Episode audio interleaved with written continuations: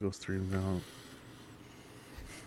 Guys, what's going on, guys? You know, Friday came along. I was having like a panic attack. It was like 30 minutes before Collectors Club. Wow. And I got kicked out of StreamYard. Tried to call Zach, not answering. Called again, not answering. I'm like, what are we going to do? Text Dean. Dean, give me Zach's number. No answer. It was a disaster. I sent you his number. That's what I'm saying. You sent me his number, but then I tried to call him. Nothing. I thought you were saying I didn't answer you. Then Zach's getting pissed. He's like, I can't answer the phone, buddy. Wow, like that. I know.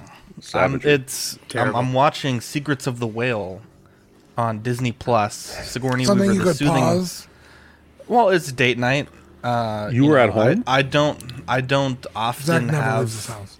Wow.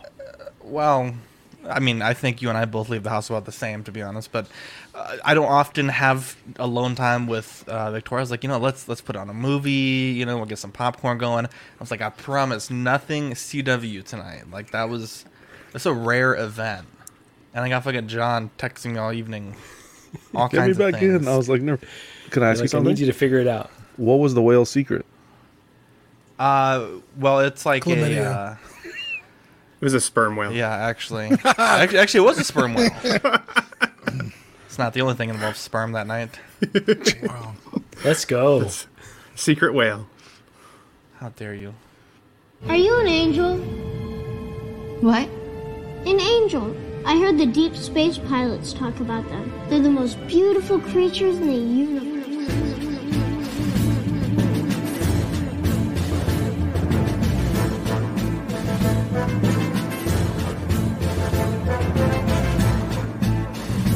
Hello there. We are tonight's entertainment. We would be honored if you would join us. He's got 1 billion toys. You brought in your doll collection. These are not dolls, Jim. These are commodities. Same as gold or oil. 5, 4, 3, 2,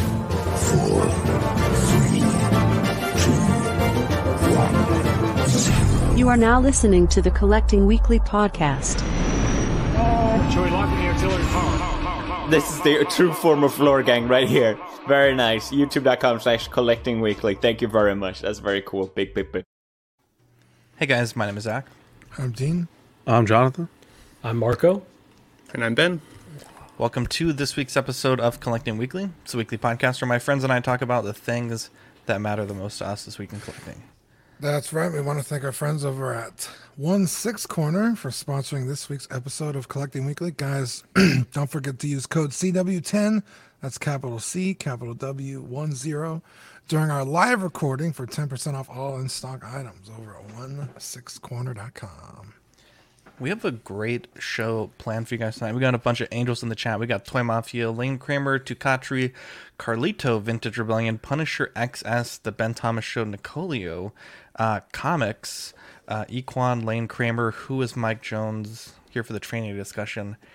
What a film. We also have David Jones, Marco on Clean Shaven, Smooth as a Baby's Bottom, Big Ol' Fern, a.k.a. Chupa. We also have Eddie Money Mendez, Brenton Palmer, and Ninja Squirrel. Lots to talk about tonight, but Dean, before we get into that, we have a very special segment that we start off all the best shows. Yeah, you guys ready? Yes. It's new this week. Yeah. What'd you get new this week? I got jack shit. What about you guys? For once, wow. That's my favorite thing to get. Yeah, I picked up these two covers, but I've been waiting a while. They got delayed. Two comic book covers here from the 89 retell, the story, this miniseries. It's one of 6 issues. This is number 5 that came out. The beautiful Catwoman coming through the window, kind of like that homage to the movie. And on the right is the same book, different variant by Adam Hughes, the cover art. So glad to finally pick these up. So does this series pick up after the Batman Returns? Is it kind of just a continuation of that story? No, this is from 89. I don't want to necessarily say it's a retell, but like we never got to see what's his name? Harvey or Two-Face, right? We never got to see Two-Face. So in this story, you actually get to see what's his face, the actual character's name, Harvey Dent. But what's the actor's name? Lando. Shoot. It's not Lando Calrissian. That's not whatever. He slipped my mind. You actually get to see him as Two-Face in the book. Wow, it slipped my mind too. So yeah, these are. I don't know. It's nostalgic for me because I love the '89 series. Billy D. Williams. That is it. But yeah, I haven't read these. Are you kidding me? They go nice in the sleeve. Would this be a reissue or a remake of the comic, John? What do you mean a reissue or remake? The '89, because they've redone an '89 Batman comic. Yeah, but it was like a 2.0 maybe. A revisit maybe. a revisit. That's a new one. I'm taking that one. Yeah, because the original one was basically just the movie. The movie. Right? Yeah, exactly. It was like the full movie in one book. So this is different. It's totally different. I gotta say, DC has some of the most banger comic covers. Art, like, yeah. Covers specifically. Just, you know, I've only picked up a few, but damn, there's some fucking crispy ass books out there for DC. No love for DC though. Everyone is Marvel. No, I would get these. These are beautiful. Yeah, 100%. Freaking the one, the cover A on the one on the left sold out in 10 minutes at my shop. Wow. So I don't know what's going on. The colors, it's beautiful. Yeah. Speaking about reissues. Yeah, no, so this is a revisit, I would classify it as, but yeah, so I did pick up the Marty McFly. So this is a figure that I was kind of, you know, I don't have any one-offs like this, and so this is the first and probably opening the floodgates here, but it's a beautiful figure, honestly. All the accessories. The head sculpt is not their best ever. It's a bit soft, and I know some folks are saying the original might be better than this one. But yeah, really, really happy with it. Really beautiful, and definitely the start of a whole Back to the Future collection with Doc and with the DeLorean. So I want some Part 2 figures as well. I know, John, sorry to bring up revisits, but, you know, those ones are just so beautiful. I hope that they, you know, reissue those in the near future. Oh, wow. I like bad guys. I'm hoping for a Biff still, honestly. Oh, yeah. With it. Which one would you want? Would you want a classic Biff or like from Back to the Future Part 2?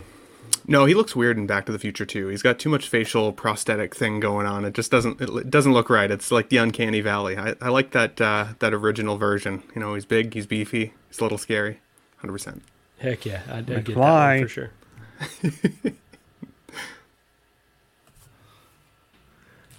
Yeah, so I got some pretty cool covers just at the market the other day. Shauna convinced me to go for an afternoon. You know, do some walking around and stuff. And one of the best parts about the market is you never know kind of what you're going to find, right? And so I've been looking for different Wolverine covers just for a little bit of art with a future Wolverine figure that I end up picking up. So again, you guys can see the picture on the screen, but just to prove that it is in hand, it's very nice, very nice. And then the one with the Wolverine fighting, Ghost Rider, I thought that was it was a cool grab. It just got my attention, and I'm like, I need to see who would win between Wolverine and Ghost Rider. So I haven't read it yet. I will update you guys when I get the chance. But it looks pretty cool. Got to be careful of the spine though. I don't want I don't need Danny coming after me. So fucking Danny shot me in the back yesterday and blamed me somehow. I noticed you call it a market. We call it a flea market here. Is it classier than what we have in Texas? There's no flea there. It's 100% Texas versus. Come on, Jesus Christ! It's much classier than Texas. Wow, yeah. I gotta see some of this market footage. Bring it down to the Canadian market. Yeah, there you go. Congrats on the pickup. I had last week mentioned the bag end Lego mock set. So this is where I was at last night. I actually finished a little bit more today. I'm hoping to finish it tomorrow at the latest. I got to go pick up some parts. I used the parts list on one website, but I guess it wasn't the full parts list, and it was missing some of like the smaller pieces. So I got to replace an order for like a few pieces that I missed out. It's like kind of not critical stuff. Like I'm short one turkey and a few carrots, like just kind of random food stuff. But it's a huge set. It's probably maybe 5 times larger than the footprint of the original set. And I was able to incorporate a few pieces of my original set into this one to kind of keep the legacy going. It's definitely a cool build, and it's really fun because once you get past like the first maybe like 50 or 60 steps, which is like building the foundation, like kind of the boring stuff, you kind of get into building the rooms and building little mini builds, and it really goes by pretty quickly. So definitely really happy with how it's going, and I'm hopefully going to shoot a video of it for the channel. It just depends. But yeah, I didn't really get too many things new this week, so I just wanted to give you guys an update on this one. Do you remember how many pieces you said it was, Zach? I forgot how many we said. This one, I think it's 2,800. Damn. And 33, something like that. That's no joke. Yeah, it's not. I mean, that's not like a crazy amount of pieces, because a lot of them are, you know, like there's probably like 200 pieces just of like, you know, food and flowers. Mm-hmm.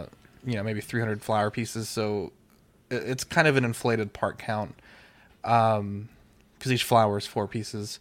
But I mean, really, there's a lot of big pieces, like the grass, like they're big, you know, 2x4x2 pieces and lots of blocks on the bottom. But it is kind of weird because, like, when LEGO gives you instructions, they will actually go through and like really make sure it's easy to understand. But for example, like when you're building some of the rooms, all the steps are happening on the inside of the build, but the camera angle for the instructions are from the outside of the room, so you kind of have to like figure it out with other parts of the instructions, which was super annoying. But this guy makes a ton of sets, and he's pretty highly recommended. So, and it's just something that I've noticed, like even with some of the other mocks I've done, they all have that same problem. I think it's just a program that generates the instructions. It just does it like the way that uses the least amount of renders of each step. And so that's why it kind of has a lot of stuff from the outside, but everything's going together great. I actually bought 2 different kind of LEDs to try to light it from the inside. One, I don't think it's going to work. It was like those little string LED lights where there's like, it's like a copper wire with a bunch of little strips, LEDs in there. I don't think that's going to work. But I bought a warm white set that's similar to the one I use on my cabinets, and I think it should work. I just got to figure that out. And worst case, like there's more expensive options like Light My Brick, where you actually get like a Lego brick with a wire attached into it that actually lights up, and you can plug it into the wall. But those awesome. Those are pretty expensive, and I'm hoping I don't have to go that route. But yeah, this is a super fun build, and I'm super stoked to get it finished. I think all I have to do right now is finish the roof portion with the tree, and my parts on the table are like pretty limited, so I think it's going to go by pretty quickly. So, just a quick question too. You were saying, just for other LEGO collectors out there thinking about doing these, yeah. I know you said the last time you did one like this, you did it by color, but then this time you were thinking about doing it more by size of piece. Is that what you still ended up doing? Or yeah, that's a great question. So the first time I did a build like this, it was about 3,000 pieces. It was the Milano, and I don't necessarily regret doing this, because it saved me a tiny bit of time. But what I did was, whenever I got a package, usually they come with a printout of what you ordered. So I would go with the pin and say, okay, I ordered 5 of this piece, find the piece, check it off. You know, 10 of this piece, count, you know. And that took like 3 or 4 hours to go through all the pieces, like as I got each order in total. But I knew once I sat down and started building that, like, no matter what, as long as nothing's removed from this table, I have everything I need right here. And with this set, I didn't do that, because I was like, you know, if I could save 4 or 5 hours, like off the rip, I'm a little bit further ahead. And what I ended up doing was, you know, for example, if you look at these little masonry pieces, the tan ones that make up the facade at the front, there's probably about 50 of those. But when you buy them, they come in a bag of 50, like from the seller. They'll put them all in one bag. So I just kept those in their bag, and then like other bricks, like the little angled pieces for the arches, I had like 30 of those, and those were all in a bag. So I just kind of put all the bags with their color together. So whenever I needed like a block, which is like, you know, like we think of a Lego, it's like a block, I would just go to my box of blocks, and they would all be there.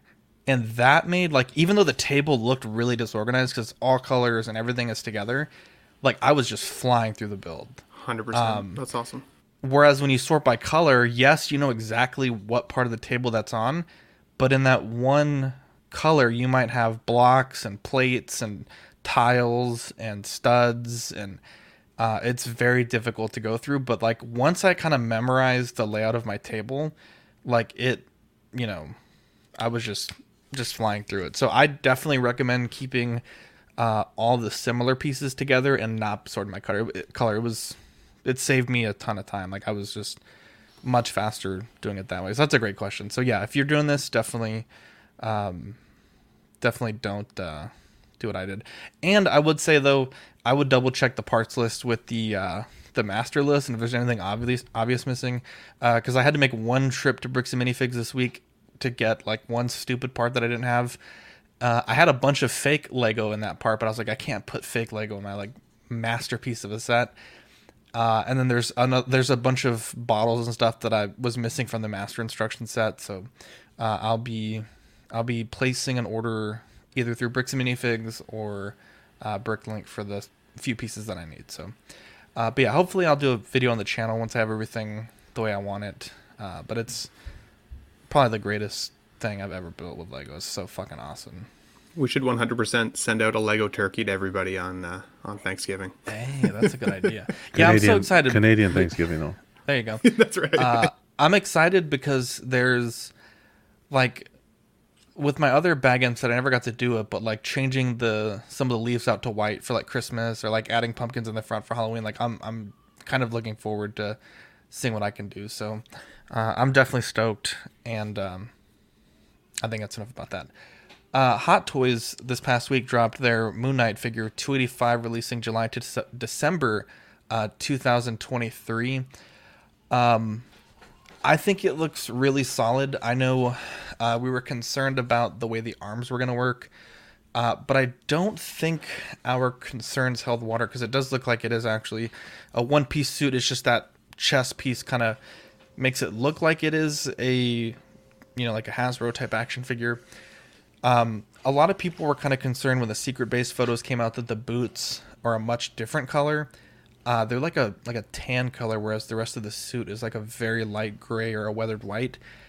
I don't know that we've seen enough of this costume in the show yet to really know if that's accurate, but I mean, Hot Toys has some pretty intense references, I would imagine, to the actual costumes. So if they're going at such a bold color for the boots, I'm almost certain that's actually just what it is. But yeah, this looks really cool. It does come with a really sweet base where like there's a crescent moon that kind of you can display behind Moon Knight. I think the cape looks really good, and $285, a bit pricey with no portrait, but I think Dean mentioned it last week. It's like, we don't know if he's ever going to be like in this costume with the Oscar Isaac face. So it's like, we don't know if it needs a portrait or if I might get one later.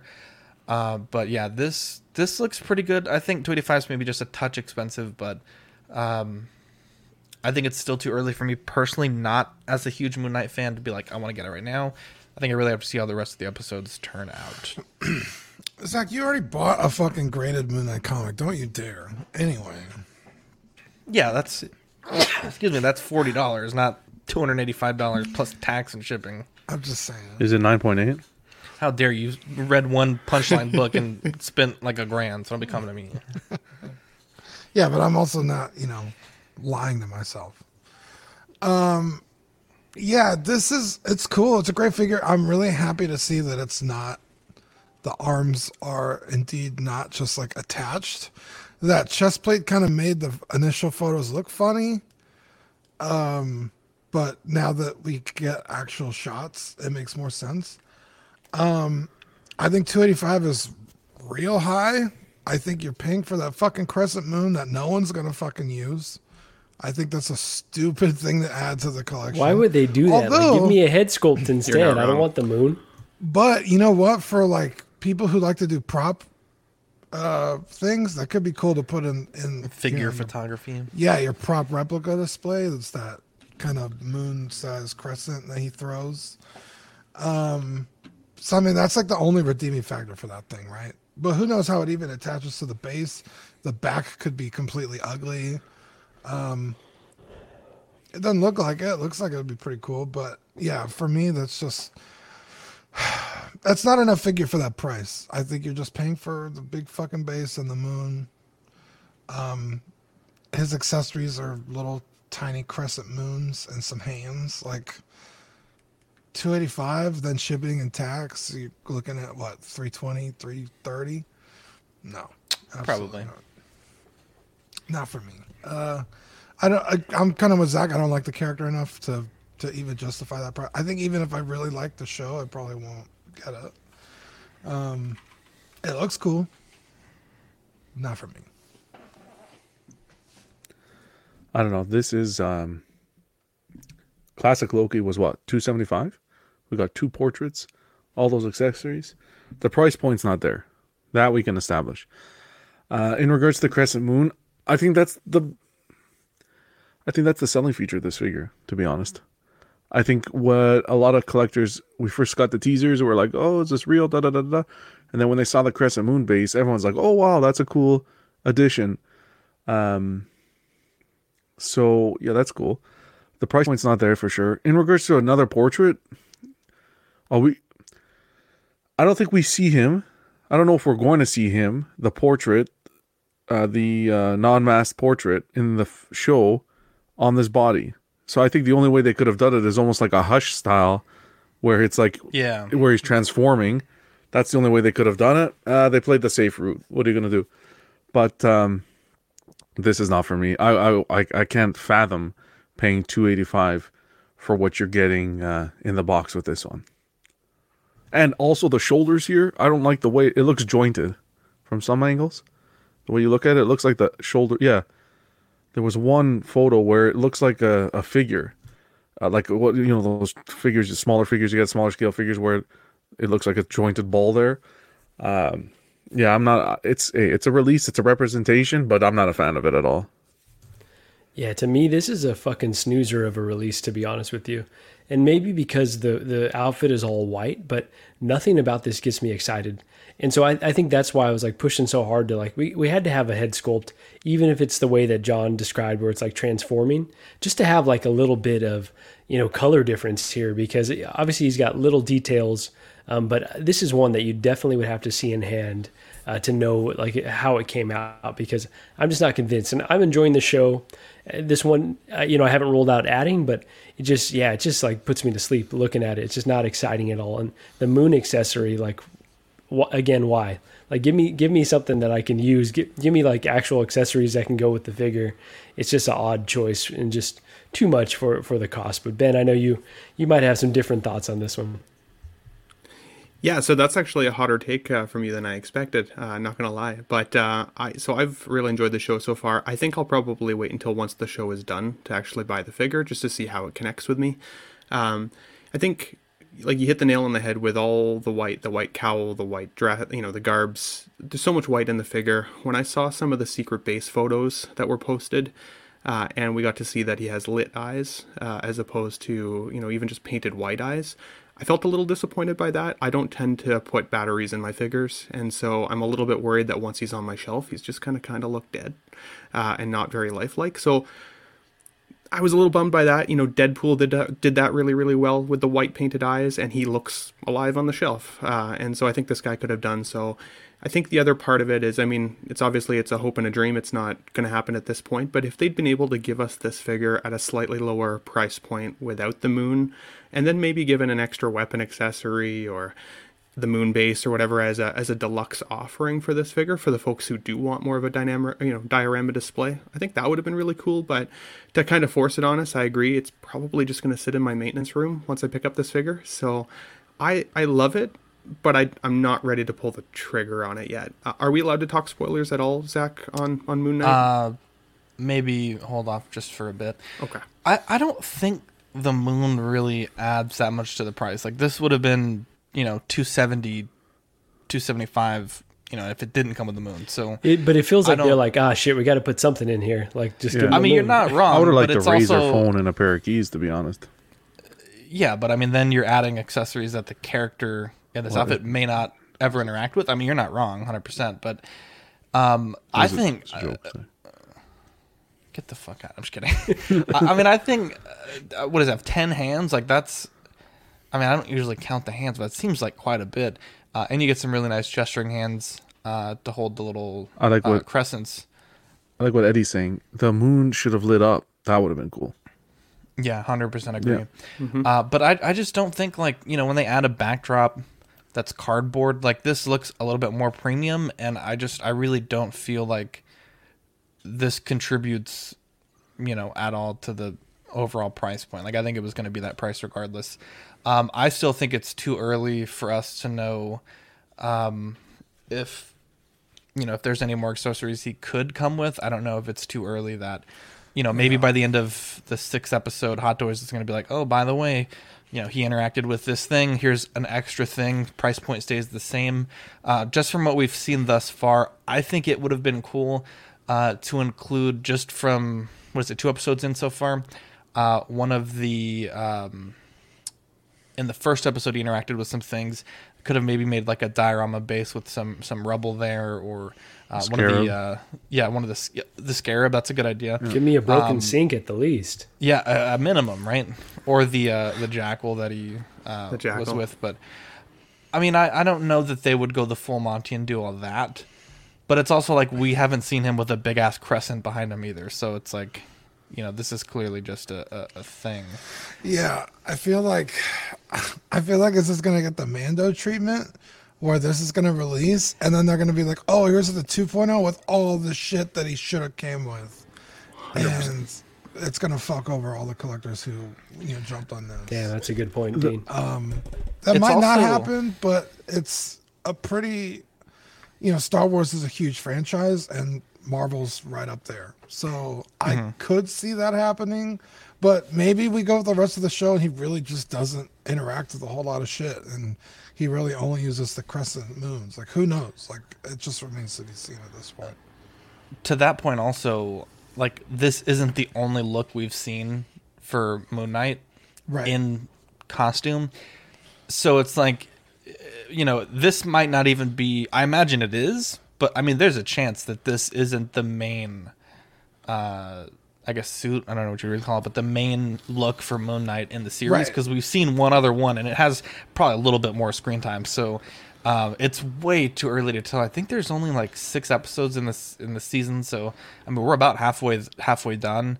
It could be like Beskar Mando, like he has one with the regular Mandos in the first, and then upgrades his. Yeah, yeah. It's like this could be the introductory suit, and you're then not wrong, the Venom. Maybe it's like all gold, or there's more black to it, or something. Like, who knows? I think the major problem is going to be the price point. If we start paying these prices for what they're giving us, we're not getting portrait. We're not getting enough accessories.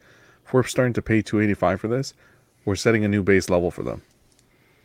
Right, I think they'll justify it. They'll say, well, if these guys are paying this amount, we put the Moon Knight at $285 to get to that new level. If these guys are paying it, then they're going to pay this for this.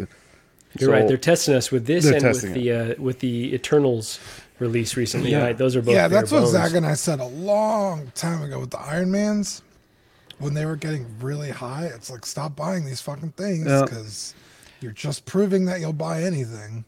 I mean, if you're Hot Toys, though, and you saw people falling over themselves to spend $1,000 on 2 figures, which obviously are at a different quality level, but, even the base was $350, like, you got to be looking at that thinking, like, man, $285, like, we could be charging quite a bit more if it's a decent figure. Soul Nightmare says, is it possible this was dropped too early and that they'll pull a Rey and add more accessories or a surprise sculpt later like Mysterio? That could be a thing. That'd be nice. Remember with Mysterio, that was never the black box. With the blurred out photo, they kind of just added that right at the end. So I think with Mysterio, though, initially they had like a blurred image and then they took it down and there was nothing, right? So I think that was the order of things. Correct me if I'm wrong, but that's what I recall. I thought that was right too, Marco. And I mean, they did that with Venom, though, right? Where they came out with the Venom 2.0 release, which is basically the same figure with a different tentacle and an Eddie Brock head sculpt. Yeah. No, they goaded you into buying Carnage. And it worked. And then they came out with a 2.0. That was so dirty. You want the Eddie Brock? You gotta buy Carnage. So that was like level. Carnage. That was like the third worst freak out of John from last year. Yeah, but people still support it. Oh, whatever. Hot Toys. It's kind of interesting. Ever since Queen's really been hitting the Facebook, I feel like Hot Toys is kind of on their toes, and even Asmus, because Asmus also posted an update, which we'll talk about shortly, but they posted, it's been a while since the last time we shared news on Shang-Chi and the Legend of the Ten Rings collection, and we can't wait to present the updated head sculpt of the Wenwu collectible figure. Taking her crafting skills to the next level, the enhanced head sculpt displaying impressive accuracy and fine features beautifully illustrates a high standard of workmanship. Have a quick look at it. I thought the first Wenwu portrait was incredible, so the fact that out of nowhere they're like, here's a better one. I mean, competition, man. You'll love to see it. Is it even better, though? I feel like it's not. Maybe it's just the photos don't show off as well as the initial one, but yeah, I remember... I think we used the word shrink ray, which we rarely use. Yeah, it was. I mean, that was a damn fine portrait. So amazing. The fact that I don't know. I kind of like it. I feel like they're really trying now. We need to see the pattern, though, right? It's a small sample size, but like if they come out in a few weeks with like, oh, here's updated Doc Ock. Now we're talking. All right, that's one that we complained about. And now you're giving us something. This, do you think maybe it's because of the region, right? Like. This is a really famous actor in the region, so they want to promote it more often, or could be. Yeah, that makes sense. It could be.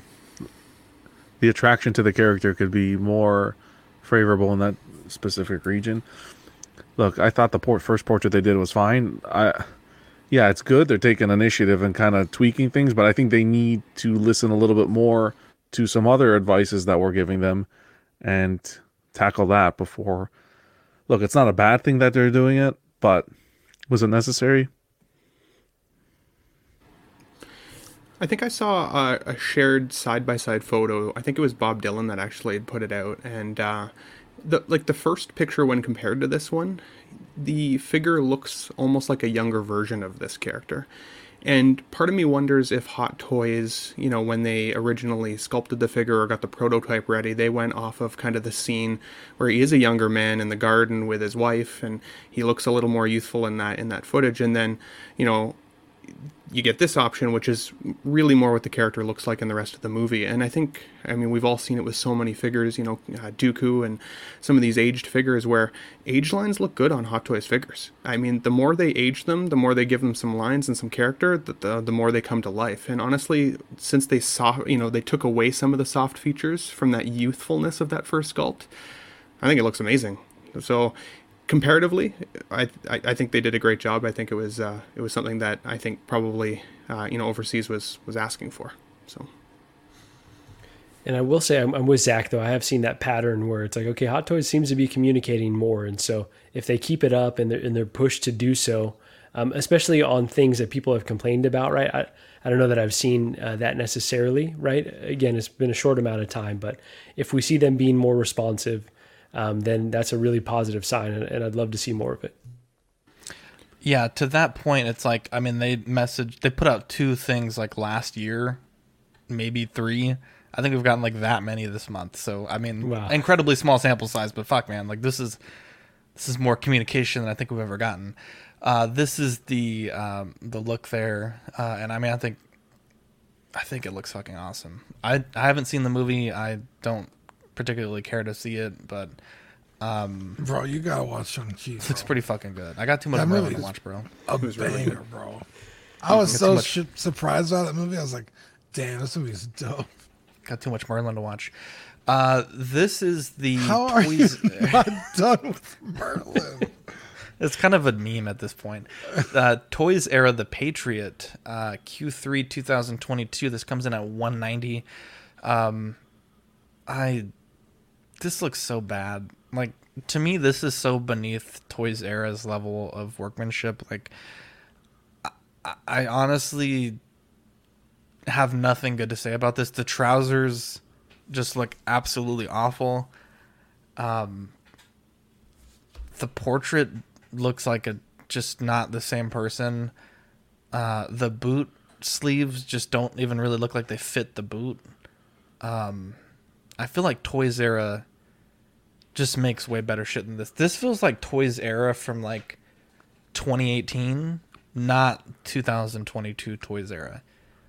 This is terrible. And, you know, 190, obviously not the most expensive figure ever made, but I mean, come on, look at that portrait.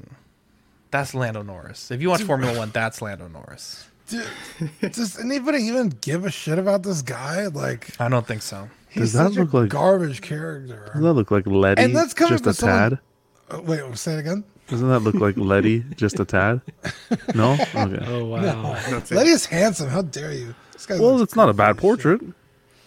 But Dean, on the point of it, if anyone cares about him, no, but he could be important moving forward, right? Like he might get his own shine in the future, but I don't give a shit right now. Yeah, even from someone coming, like I really don't like Steve Rogers, Captain America in the MCU. Ever since Civil War, I fucking hated him. My favorite part of Infinity War is when Thanos just fucking smacks the shit out of Steve. He goes down like a sack of potatoes. Did you cheer in the theater when that happened or what? Yes, dude. I was like, fuck yeah. But yeah, it does kind of look like that guy.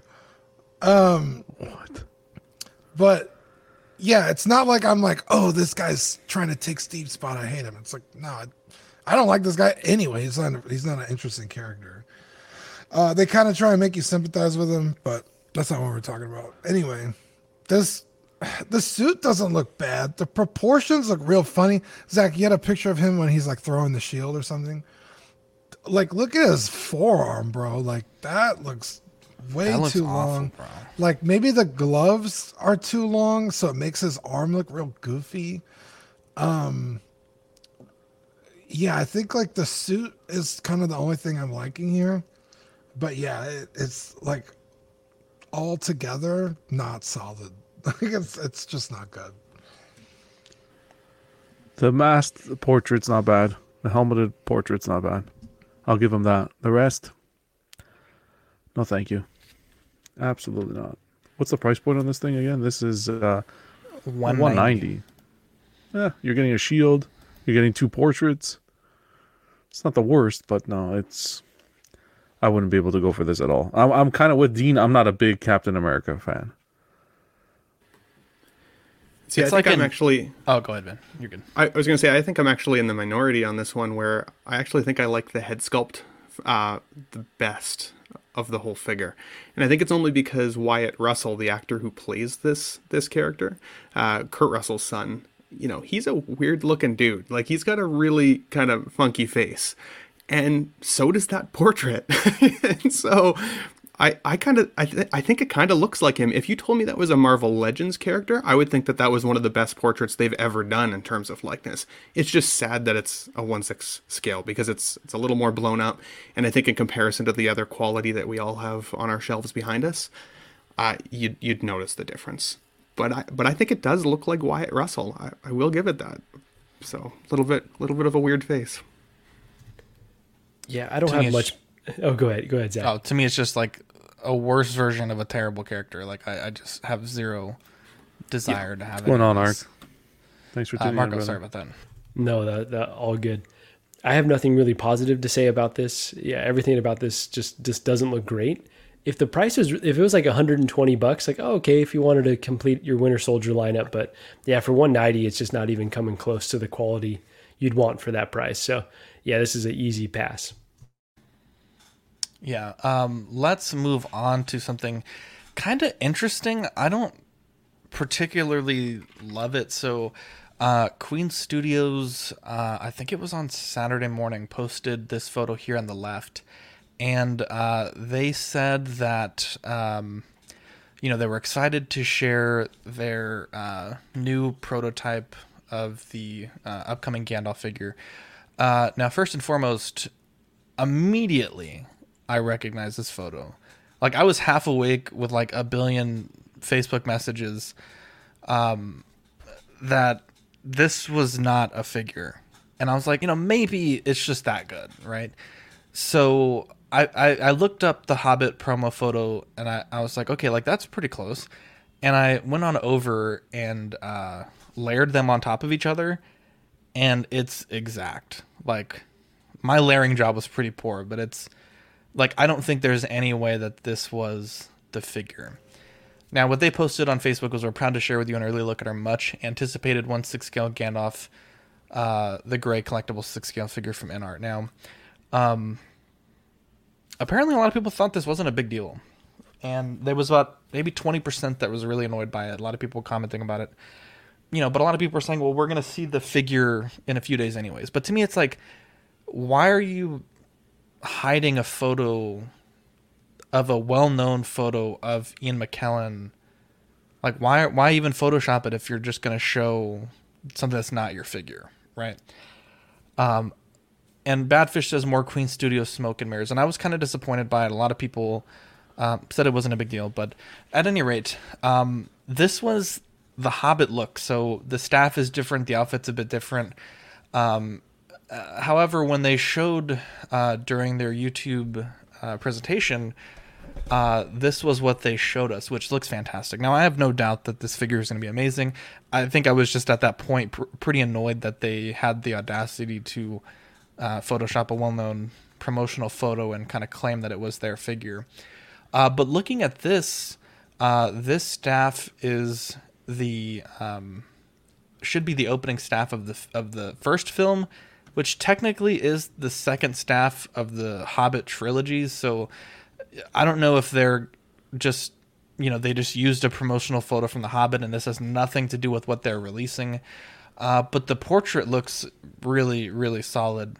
I did message our friend John that works at Queen Studios and told him the sword was on the wrong side of the body.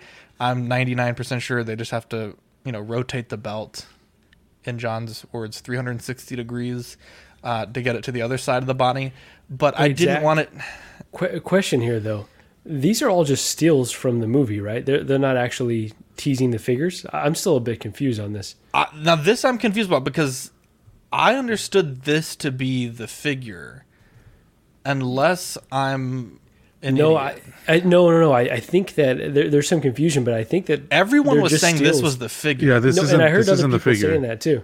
This isn't the figure. And so to your point on why they were teasing using a photo, I don't think they're ready to share anything. Yeah. If it's actually the fact that they don't have any of the figures to show. Well, let's show the other ones after you finish your point, but I'm still confused. Well, the reason why, okay, this looks like Ian McKellen. You know, obviously that's what you want it to look like. It's Gandalf, but the other ones look a little bit off. And that's why I think they're figures. Now, let me get this comment here. Badfish says it could be a mirror image, but it's not, because in Lord of the Rings, the satchel is always on his right side. So if it's a mirror image, the satchel would be on the left. So I don't think this is a mirror image. Gandalf always kind of rests his hand on his sword with his left hand and then right hand on the staff. So it's definitely a weird image. Speculation here, Zach. Sorry. What if it's like the body is a figure and the face is a Photoshop of the head? Is that a possibility as well? I don't know. From what I remember, these aren't figures. They didn't show any figures whatsoever. Yeah, besides the Joker. Could go back to the Gandalf real quick. Let me play this clip for myself. Do your homework. I literally thought these are figures because this doesn't look precise. Like, this looks a little off. This Vigo looks really good, but this Ringwraith definitely looks like a figure because the outfits that they use are much darker than this. So I'm actually really confused now that you're saying that. Looking at the hand, that looks like that's exactly what I was going to say. That looks like someone actually holding stuff, not a toy. Because if it was a toy, it would almost look like his sword holding hands, where it's totally just there's no like subtlety of the finger grip. Like, I think these are all like, especially the Ringwraith. I think that's like what they put in those like. The art of Lord of the Rings books, where it's like, look at the outfit and how many layers it has. I don't think any of these are figures, but I know there are people that are confused, so don't feel too bad, Zach. Okay, so when I did message John and told him, he didn't say like, oh, these are just like, he just said, okay, I'll forward that to the team. I don't know if he was just saying that to like, you know, like, you know. What's he gonna tell you? Like, oh no, these are. Fuck, it's an auto response. Now I don't. Now I'm really confused, to be honest, because this whole weekend I was like, "What are you confused about?" I gotta start getting. What I'm confused about is when they showed this teaser of this promo photo, they said we're excited to share with you the upcoming prototype. Okay. They hinted that it's implied to me the way I read it and the way a lot of people read it, what they were blacking out was the prototype. Right? Comes out that it's not. It's very clearly the Hobbit promotional photo, right? Okay. 2 days later, we get the YouTube stream, which to me was, if what we're teasing with you now isn't the prototype, what you're going to see the next time we talk to you is the prototype. That's why I thought we were looking at prototypes. There's a reason why they blacked out the photo and didn't put the actual photo, right? They're giving you a tease. I don't know why, because if they're doing a Gandalf the Grey from the Lord of the Rings trilogy, I don't understand why they're blacking out a photo. Maybe they're doing both. Maybe the Gandalf is gonna be. It'll have all his stabs, because his look doesn't really change from Hobbit to Lord of the Rings. It does. Pretty. There's blue lining on the robe at the base and at the wrists. The scarf, you get to switch it out. That's not a big deal. But, I mean, does it differ enough? Probably not. But it's like Vader, right? Like, they're going to give you a Vader for every movie, even if it's just buttons being different colors. Right. This was the overlay here. I think I was really upset about this. Yeah, I think you dissected this way too much. How? I thought that was... John, if Hot Toys did this, you know that you would be... Bro, Hot Toys does shit with Photoshop all the time, man. With putting up prototypes, and then what we get in hand is different, and this and that. Yeah, you could... Yeah, that's not photoshopping a photo. But this is just like... Having a manufacturing from proto to final being different. This is like them photoshopping a figure. I get what you're saying. It's very...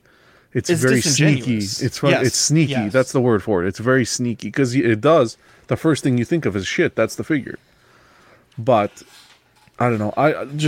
You gotta wait and see. All I know is Queen Studios better get their freaking shit together. That's all. They better get their shit together. Yeah, it's just leading more into their muddled messaging, though, because it's just not clear. None of it's clear. And I watched that stream, and they talked over those images like, hey, these are figures. They didn't really do anything to clear up whether it was or not. Maybe it was obvious to most people, but it's just a very confusing messaging and not the first time from them. Well, but remember, we're not the audience, right? We're not the target audience either. Oh, I am, dude. I got fucking money to spend on a nice Gandalf, but dude, fuck. Now I'm even more confused. Like, I watched that segment twice. Well, and we even say always, right? Like, we wish Hot Toys communicated a little bit more. But maybe this is part of the reason that they don't, right? Especially in some of these growing pains when they're trying to, gain some hype and stuff like that for a figure. They want to show a little bit. They want to get people excited about it. But 1/6 scale collectors especially, we're a pretty picky bunch. And, like, we know what we're looking for. We know what we want out of our favorite characters, right? I think part of the issue is that there's been already a little bit of an erosion of trust. At first they told us, you can definitely trust us. We're awesome. Like, we're going to give you guys what you want. And then there was that 3-day window fiasco a little bit with the Joker, and then they kind of show us these images, but then there's no real clear direction on what we're actually looking at. So I think it's just that little bit of an erosion of trust that's the thorn in my side. I don't think that they're doing anything wrong, and I do think that they're going to end up coming out with some pretty amazing quality Lord of the Rings figures. But it's a wait and see still for me. This line will blow anything Lord of the Rings out of the water from any 6 scale figure company, completely. I think any figure company, bro. Yeah, I have no doubt that it'll be bangers, but right now it's just kind of like show it when you're ready to show it, right? Unless there's like some deadline pushing you to show this shit. The thing that kind of throws me off is, like, if you look here, they're all on bases. That's another reason why I thought these were figures. I agree. Yep. Like, it says Nazgul on the base right there. Like, to me. Like, you could even see a nameplate here, and then you have the elven style base. Like, this screams like, hey, these are figures to me. I mean, I could be wrong, but like, have the fact that they have the Lord of the Rings 1/6 scale collectible figures on the banner. This has a nameplate. This has a nameplate. Like, if these are figures, I'm blown away. But they look like those, like. What are they called? Fatheads that you like stick on your wall? Yeah. That's what it looks like to me. And then they just threw in some bases with Photoshop. And, because like the lighting is different on every single one of those figures. It's like you're kind of photoshopping them photoing them in the same spot. Why would the lighting look really weird on Aragorn? Look okay on Legolas? The Gandalf looks like only his face is lit up. The Nazgul looks like garbage. John, is this a common practice at all with statues? Because I know later on in the stream, they talked about a Batman collectible line, and it wasn't really clear like what scale it was, but some of the images were like that, where it's like, this seems like a Photoshop of Ben Affleck, but it's got a base on it. So is this something that you've seen before, or is this kind of unique to what they're doing right now? From my experience, it's more... To be honest, I haven't really seen I haven't really seen it where they take, I've seen companies Photoshop, but Photoshop around the actual release figure, not completely take a movie still and Photoshop the movie still onto a base. That's a cardboard cutout. Yeah, like I haven't seen that before. But look, I think that they are, I don't know, guys. I think they're testing the market. They want to see reaction before they put product forward. Look what they, well, it's a statue. I'm not going to talk too much about statues, but just to bring up, they put a Scarlet Witch, quarter scale Scarlet Witch up, and the community tackled it and said, well, it needs this, this, and this. They pulled the RSVP off the site to make the adjustments. So I feel like they are really, they're putting stuff up to hear feedback and so forth. And that's it. Do I agree with what they did? No. That showcase they did was atrocious. That was like Sideshow Collectibles level, in my opinion. I'll probably get a lot of flack for that. Ooh, but I wasn't impressed whatsoever. I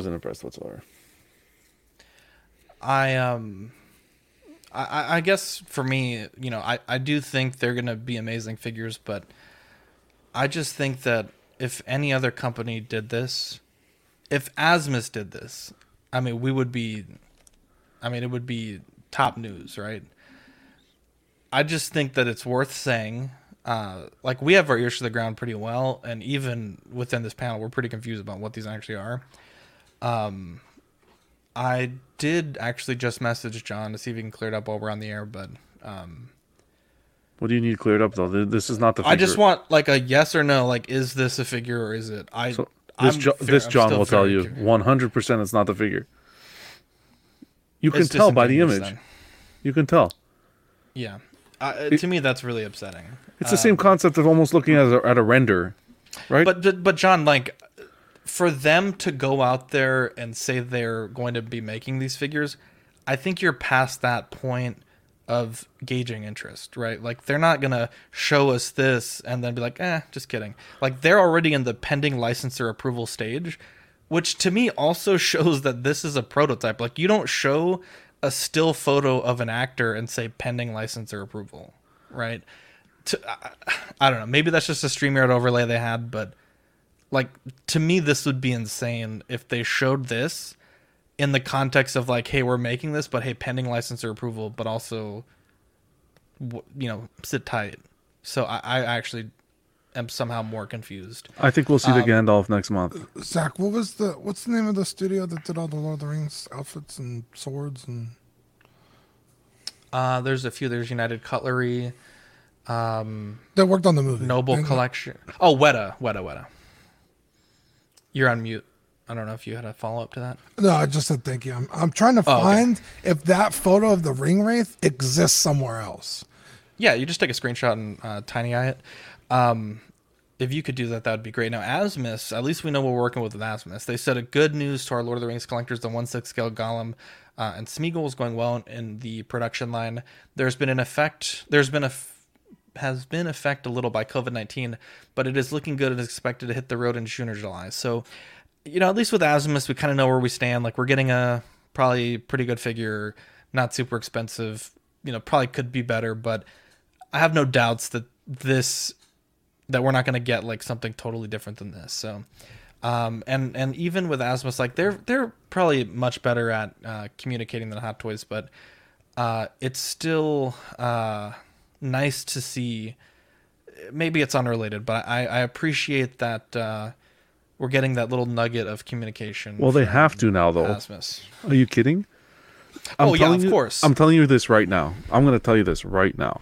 If Queen Studios puts out their Lord of the Rings figure, and it's anywhere close to that Heath Ledger Joker, Asmus is... I don't know what they're going to have to pull out of those doors to retain that business. This is my opinion, based on the stuff you guys are showing me, because, you know, we always used to make fun here and there. Yeah. What they're going to have to do to pull it out. Communication out. You got to understand, Asmus has the license for this in North America. Yeah. Queen doesn't. So we're seeing this stuff, but they should only be technically selling on the Asian market. Mm. Yeah. So for me, it's, you know, even if Asmus is really amazing, which I don't doubt it will be. This looks really good, though. Yeah. I don't... or even if Queen is really amazing, rather, I don't think I would need every figure to be made by Queen, right? Especially if you're coming in at $350 a pop, $1,000 potentially minimum for a 2-pack. Yeah. Obviously the Gandalf, you know, definitely Asmus, maybe a Frodo Asmus or a Queen rather.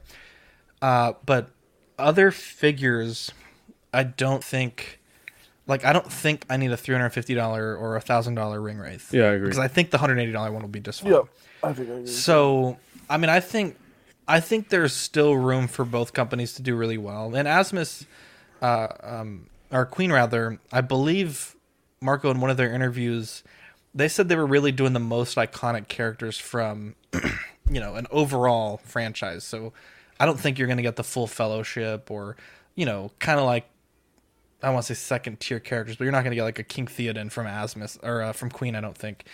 So I still think that Asmus has a fool's hope, if you will, from Lord of the Rings. But I definitely think if you're Asmus and Hot Toys, like you got to be putting your best foot forward with every single release because the clock is ticking, right? Yep. The markets change, right? Like I didn't anticipate Hot Toys to, you know, have an answer to Queen, but in my eyes, and I'm sure a lot of other collectors are like this, every time I see something release, like the Moon Knight, I'm like, you know, there's other ways I could spend my money now that are maybe a bit more premium, and you got to wow me. And Hot Toys hasn't come out with anything wow since, you know, the market's changed. Yep. Well, going back to the Gandalf and the Nazgul. Zero search results on TinyEye. Wow. Did you flip them also? No. Yeah. Try to flip them, see if it comes up, but that's not unheard of, but that's also... I have 53.1 billion images it compared it to. Wow. Yeah. I would flip it just in case, but... Well, I mean, do it then. Okay, well, I'm running a show right now. Which makes me also think, right, like maybe they are really hybrid, where like the bodies are... close to what it's going to represent, and they've just the sculpts aren't ready yet, so they've thrown on some Photoshop. There could be another option. But that's such a shitty thing to do, like blur. Like Hot Toys has done that where they've shown, you know, everything but the portrait, and they blur that out, and it's, you know, obviously pending actor approval, licensing approval. I did want to plug, we did a Queen Studios interview. We had John on last Wednesday on After Dark. We kept it public. So if you haven't watched it, I don't want to say that every question was answered. I don't want to lie to you guys. I think, you know, it's great that he was there. We got, you know, he's aware of some of our questions. Hopefully at some point they'll make some formal statements. But it was a good interview nonetheless. We were able to answer about 12 questions from the listeners, live and pre-submitted questions. So it was a great little thing. Big opportunity for our channel. And, you know, definitely... if you haven't seen that yet, it was just a few days ago. Now, this was interesting. I did reach out to Blitzway to confirm. I'm still waiting on confirmation, but Nick from 16 Republic says, bad news on the Blitzway Dewey Finn from School of Rock. Blitzway responded to my email for updates stating it was canceled due to a likeness problem. The talent didn't want to publish it abruptly, and we had no choice. And when asked if another head sculpt would be attempted, they replied, no, we don't want to take a chance again. No more Jack Blacks. Very disappointing for me. I'm not like the biggest fan of School of Rock, to be honest, but I am the biggest fan of Nacho Libre. Jack. And if, you know, well, Jack Black as well, but if Blitzway, one of the few companies touching a Jack Black figure, is like, hey, no more, because of this issue with the actor, like that pretty much kills the 0% chance of us ever getting a Nacho Libre licensed figure, which is super disappointing. Yeah, Zach, check the private chat. No Tenacious D figures. That sucks because that's a great looking head sculpt. Like that looks just like him. It's perfect. Nacho. It does. Thank you very much. Yeah, so that was a little bit of news there. And then the big news from yesterday, Hot Toys, the Nolan Trilogy DX19 released. I think it looks pretty good, but Sideshow posted a... You think it's shit? Tallish. Oh, okay. At least it is shit. I was too tall. I wouldn't say that. Sideshow posted a... I don't know what you call it, like a video showcasing it, and their lighting, I think, was pretty poor because I wasn't particularly feeling, you know, what I was seeing. But a lot of collectors in hand say it's a fairly decent improvement over the DX12. So if you guys have anything you guys want to say about it, we can do that. Nothing positive on my end. Go ahead, John. It's tall. This release was not necessary. And yeah, what's going on, Joe? Thanks for tuning in, brother. Appreciate the support. Yeah, no, guys, come on. This wasn't needed. The Batpod's not needed. The reissue of the Tumbler's not needed. Those are three releases that they could have just put their efforts towards giving us something that they've shown previously and made everyone happy. Two, because asking, is this a 2.0? I wouldn't even say this is a 2.0 because it's maybe a reinvigorated portrait. No, but even the body. Well, it's a different body. Well, the body's different. I think the body's worse on this one. He looks skinny, tall, the suit, and lanky. The crotchal region is totally different. The crotchal region is totally different. They made the body different, but the posability is still the same. The issue with the DX12 was the posability and how the suit would ruin. This has they reinvented the suit and the body, but it has the same issues. They didn't fix anything. You're going to have this Batman this tall. He's not going to scale well with your other figures from the line. It depends if it was underscaled to begin with, because that's the problem with some of the older die-cast Iron Man. The scale is much taller. Yeah, but when you line them up like in the display, it doesn't look right. And secondly, this shouldn't be compared to the DX12. This should be compared to the suit that came with the armory set, because that suit was even better than the DX12. Yeah, it was. Right. You're right. You ain't wrong. Yeah, I don't even know if they came out around the same time, but Avengers 1 Thor is like completely underscaled. He's like shorter than my Captain America figure, and it's like this looks fucking goofy on the shelf. Like, I can't line up all my Avengers and have them look decent. So I bet you anything that this first Batman is not the correct scale. Yeah, Nicolio and Soul Nightmare both say that they're underscaled. So, I mean, I don't think that's a bad thing if they get it a new version of the figure to get it more in scale with other ones. And you can always use the original and put on the Batpod where the scale is not going to stick out as much. So true. I want to play devil's advocate to John, though, because he was saying, this isn't a necessary release. But for someone like me, the Dark Knight was what got me interested into Hot Toys. I never pulled the trigger just because I wasn't there, space-wise or financially, but I've always wanted a Dark Knight Batman. So this is one that I've been really interested in. But even from the promo pictures, like the pre-release pictures, I wasn't sold on the figure. I was like, just something about it seems off, right? In certain lightings, it looks really good. And then certain lightings like this, it just looks like, man, this isn't right. And as we alluded to, right, the market's changed, and there's going to be other companies tackling, this Batman, at least the Dark Knight Rises. So, I'm still on the fence. I still want this one, but yeah, it just feels like they didn't make enough of an improvement to really justify this release. So Fad, sorry, go ahead. No worries. I was going to say, I'll tag onto that too, like a mixture of Marco and John's points, because, I was really impressed with this figure when it came out in 2012. The DX12, it was amazing. And that's the figure that got me into Hot Toys collecting. But I've done so many mods to the DX12 that I'm already seeing I would want to do with the DX19. So, like, I think the cut and sew of the cape on the DX19 is better than the DX12, but the material looks very similar. And that material was a crazy, crazy dust hair, dust collector, cat hair collector, just crazy. Also, the neck peg on the figure. For my DX12, I actually had to separate the neck peg apart and drop the ball inside it so that I could push the neck further, essentially down, like into the figure, and make it look more realistic. I'm worried that the DX19 is virtually the same. Is virtually the same thing.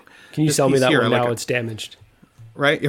I split that in half to drop the ball, and so as I said, if the neck looks a little bit long, the cape looks like it's a similar material, and then I'm with John. One of the things that I was really, really hoping with the DX19 was that they'd at least improve some of the flexibility of the suit.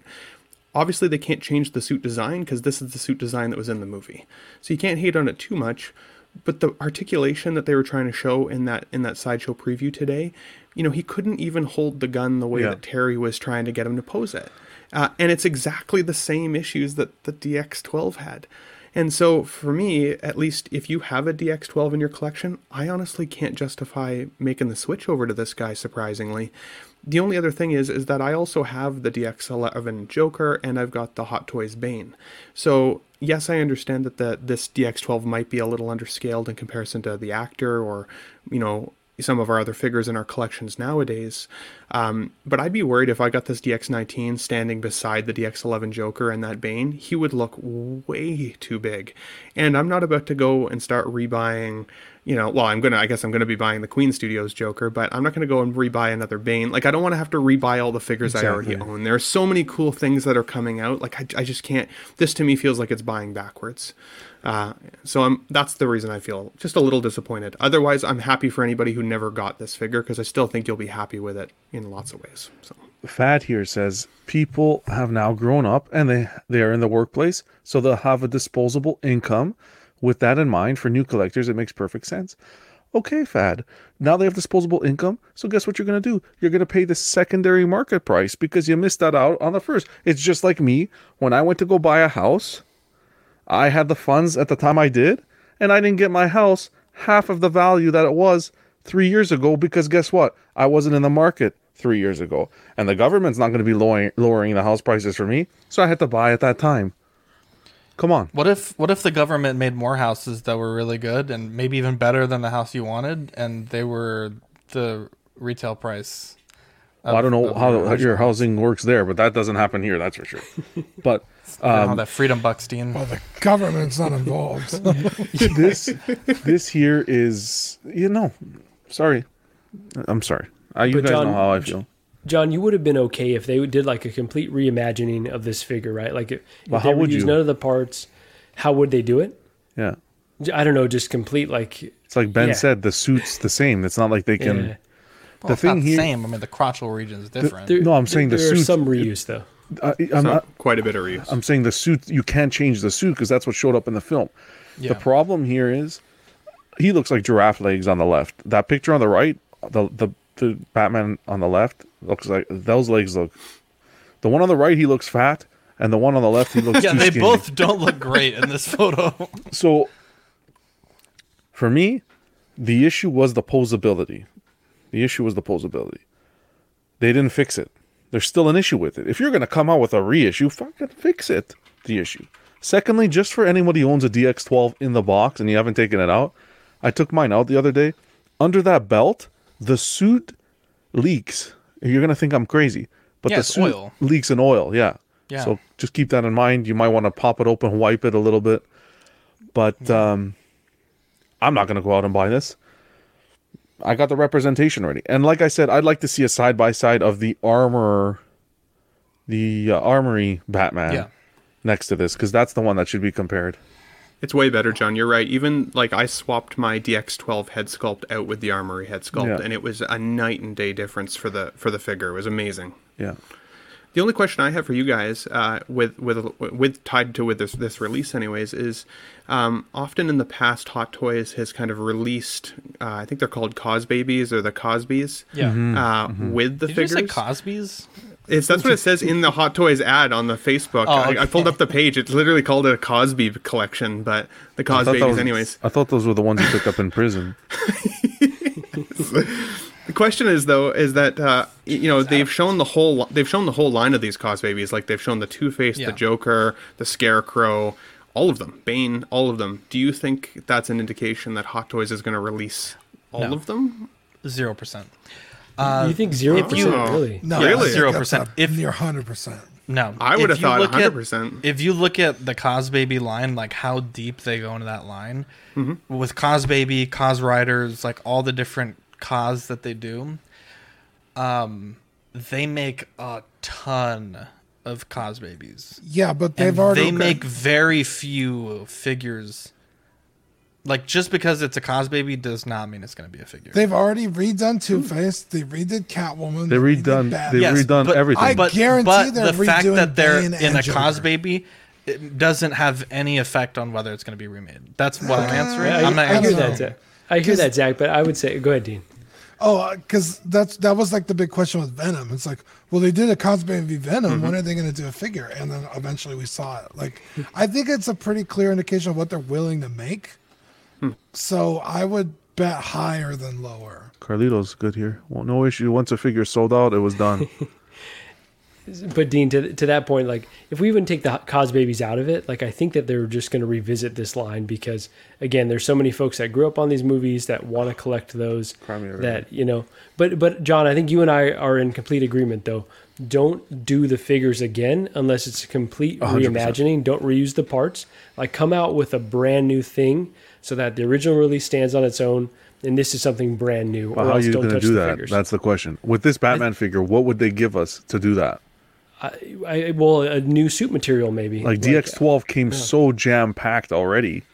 All the accessories, all the stuff. What are they going to do here?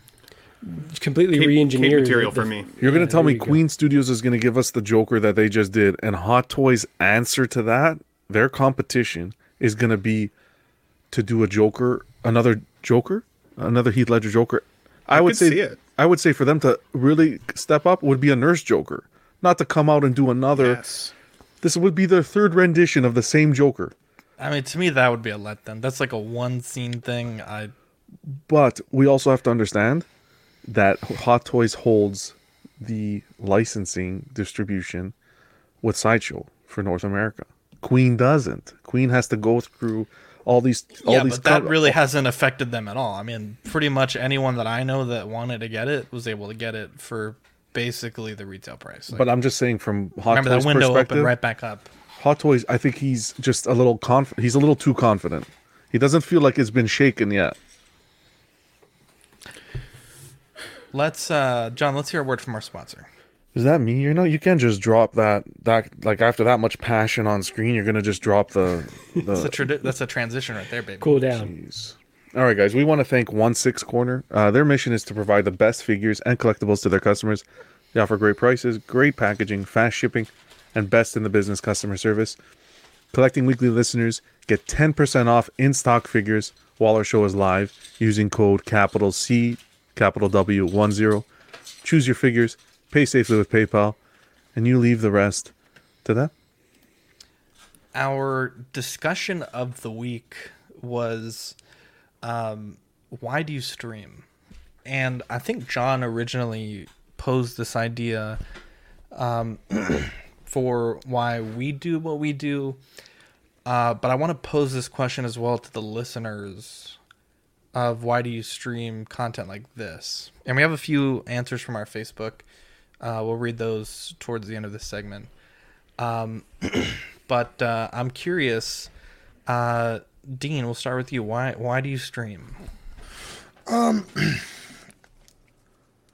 guess it's when I got into collecting heavy and then particularly 6-scale stuff, I had no idea what was anything, right? Third party, Hot Toys, Sideshow. I wasn't really paying attention to what brand was making what. It's like, oh, they made a 12-inch Boba Fett. I'll go buy that. I wasn't in the know on a lot of stuff. I didn't know what kit bashing was, customs. I had no clue.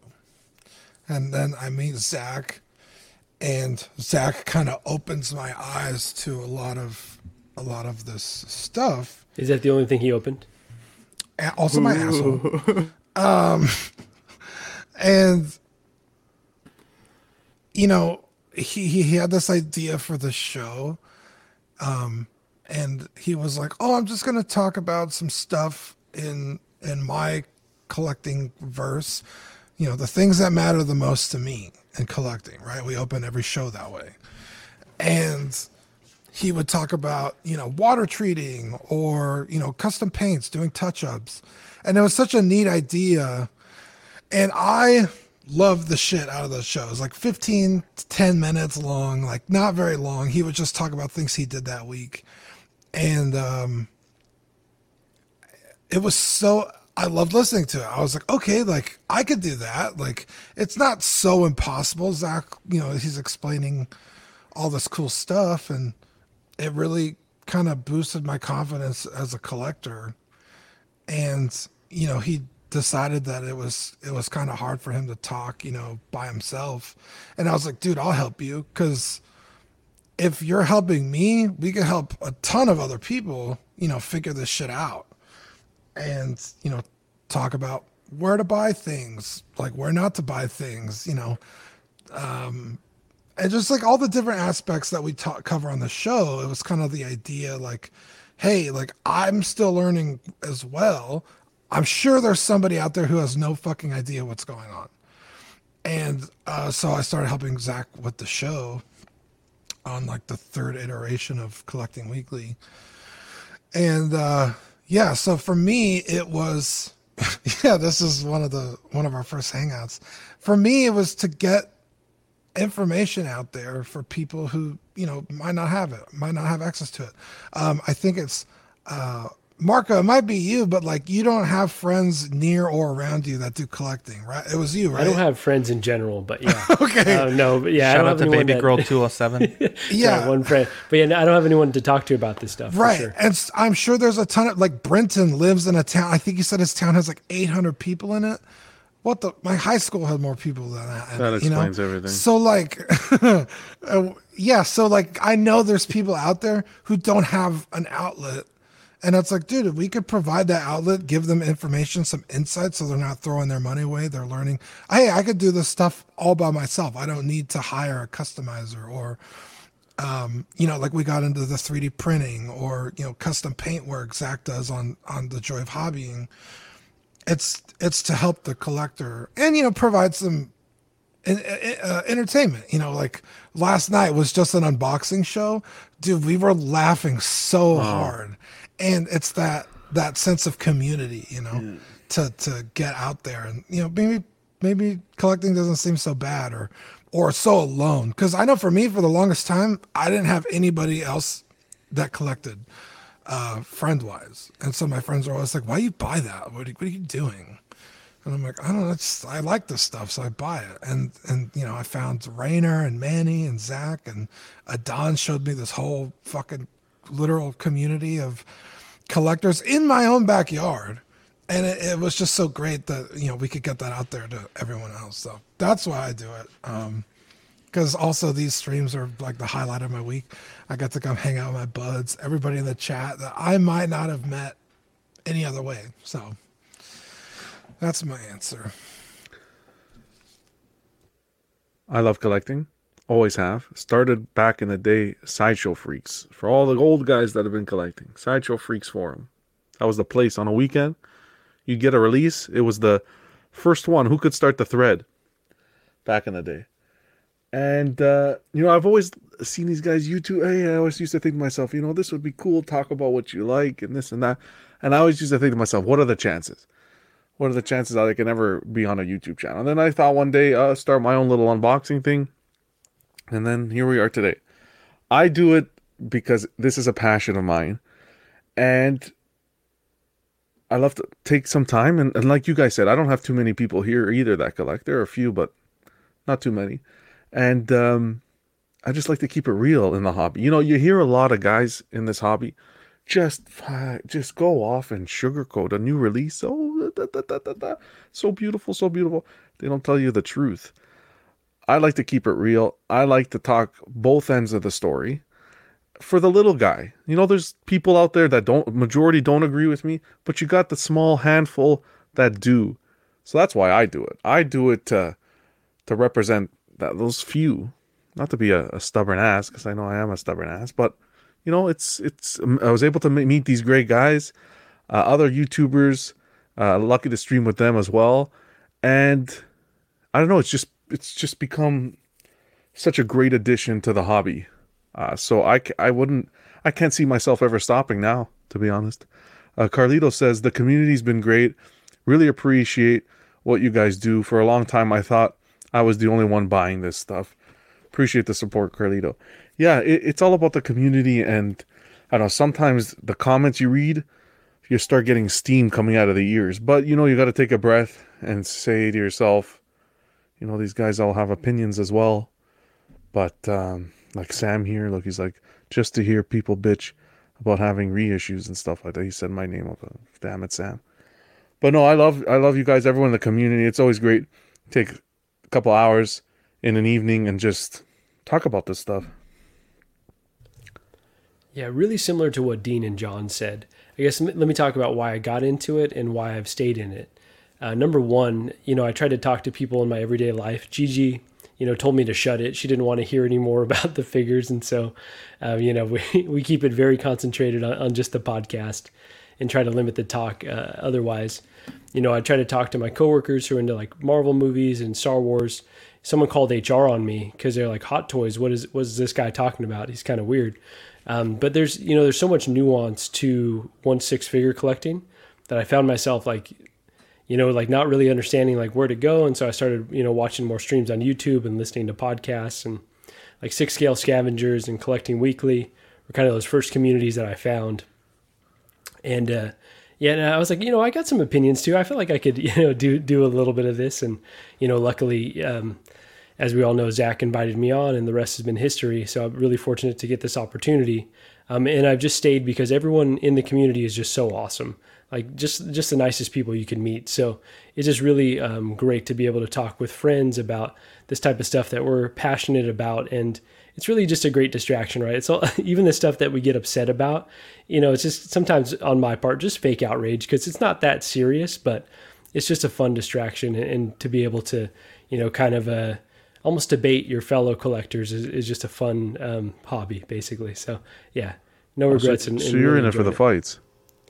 Yeah, sometimes, right? Sometimes you need that outlet, right? I know you're not, though, John. Oh, I'm definitely not. Yeah, and so it's interesting for me being new to you know, streaming with you guys a little bit because I'm in the same boat.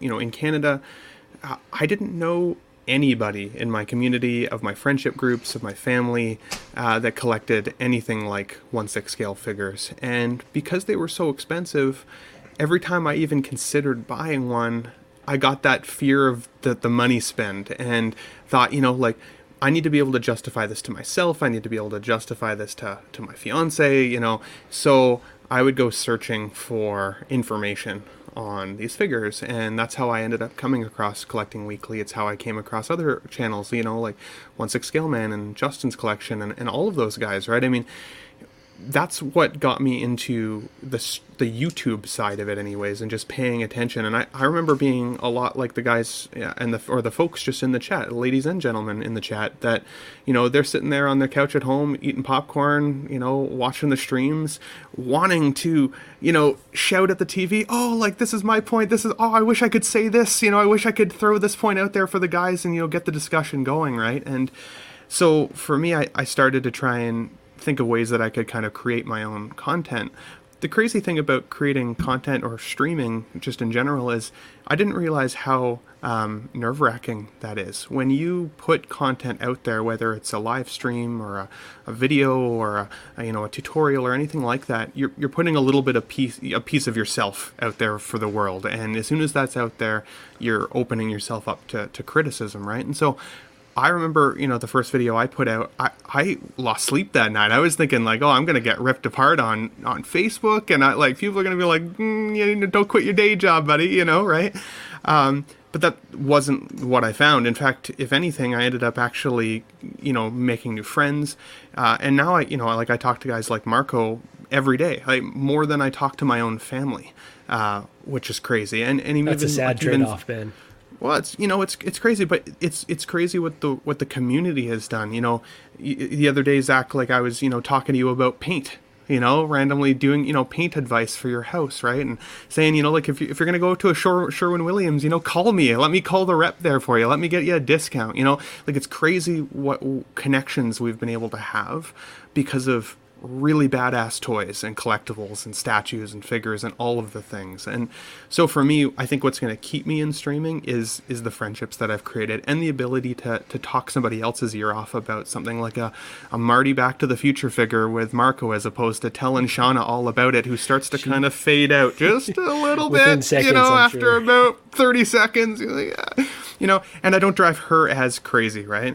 And because it does take some work, but I think at the end of the day, it ends up being really, really worth it. And now I have an outlet to support some of the things that I want to buy. Almost too much, right? I think for all of us, we've all enabled each other a couple times more than we probably could have afforded to do so, but I think it's worth it. So, and for anybody out there in the chat who's listening, if you're like I was and you really, really just wanted to get your voice out there and talk to us at some point, you know, for me at least, always reach out. If and I'm sure these guys are the same way. If you guys have questions, you want to talk, reach out, because that's how I started and that's how I'm here right now. So I think collecting and streaming in general has been really great. I think you guys all made some great points. I've found such really great camaraderie working with these fine gents and others in the past. I think the last few years, and I don't know if it'll ever get released, but I was working on like a little bit of a book, and that's been like sidelined pretty hard. But I mentioned in the book, like, you know, I had like a pretty big group of friends, and it's like once you have a kid, like things really change. Like, the last time I talked to my best man for my wedding was the day my daughter was born. I've never talked to him since then. It just changes things. And so I started collecting shortly before, like maybe like 6 months before she was born. So I had met, you know, by this point, Dean and Rainer and Manny. But when all my non-collecting friends kind of trickled out of my life, you know, there's a few, but it was really the collecting friends that were there for me. And I had some different backgrounds with like Warhammer and some other things. No, Sam is not. And I was able to bring some of that to collecting, painting stuff and hobbying stuff and repair stuff. And a lot of the friends that I had were very curious about it, and it was kind of hard to describe it, so we would get together and kind of do like in-person workshops and stuff like that. Eventually, I started collecting weekly twice. Didn't do particularly well either of the first two times. But, I mean, really, you know, the third time, I think we really took it seriously, and we kind of had this goal of like, you know, if there's 1,000 people watching or 20 people watching or 30 people watching, like, we're going to give it the same level of seriousness, and we make it or we don't, like, that's fine.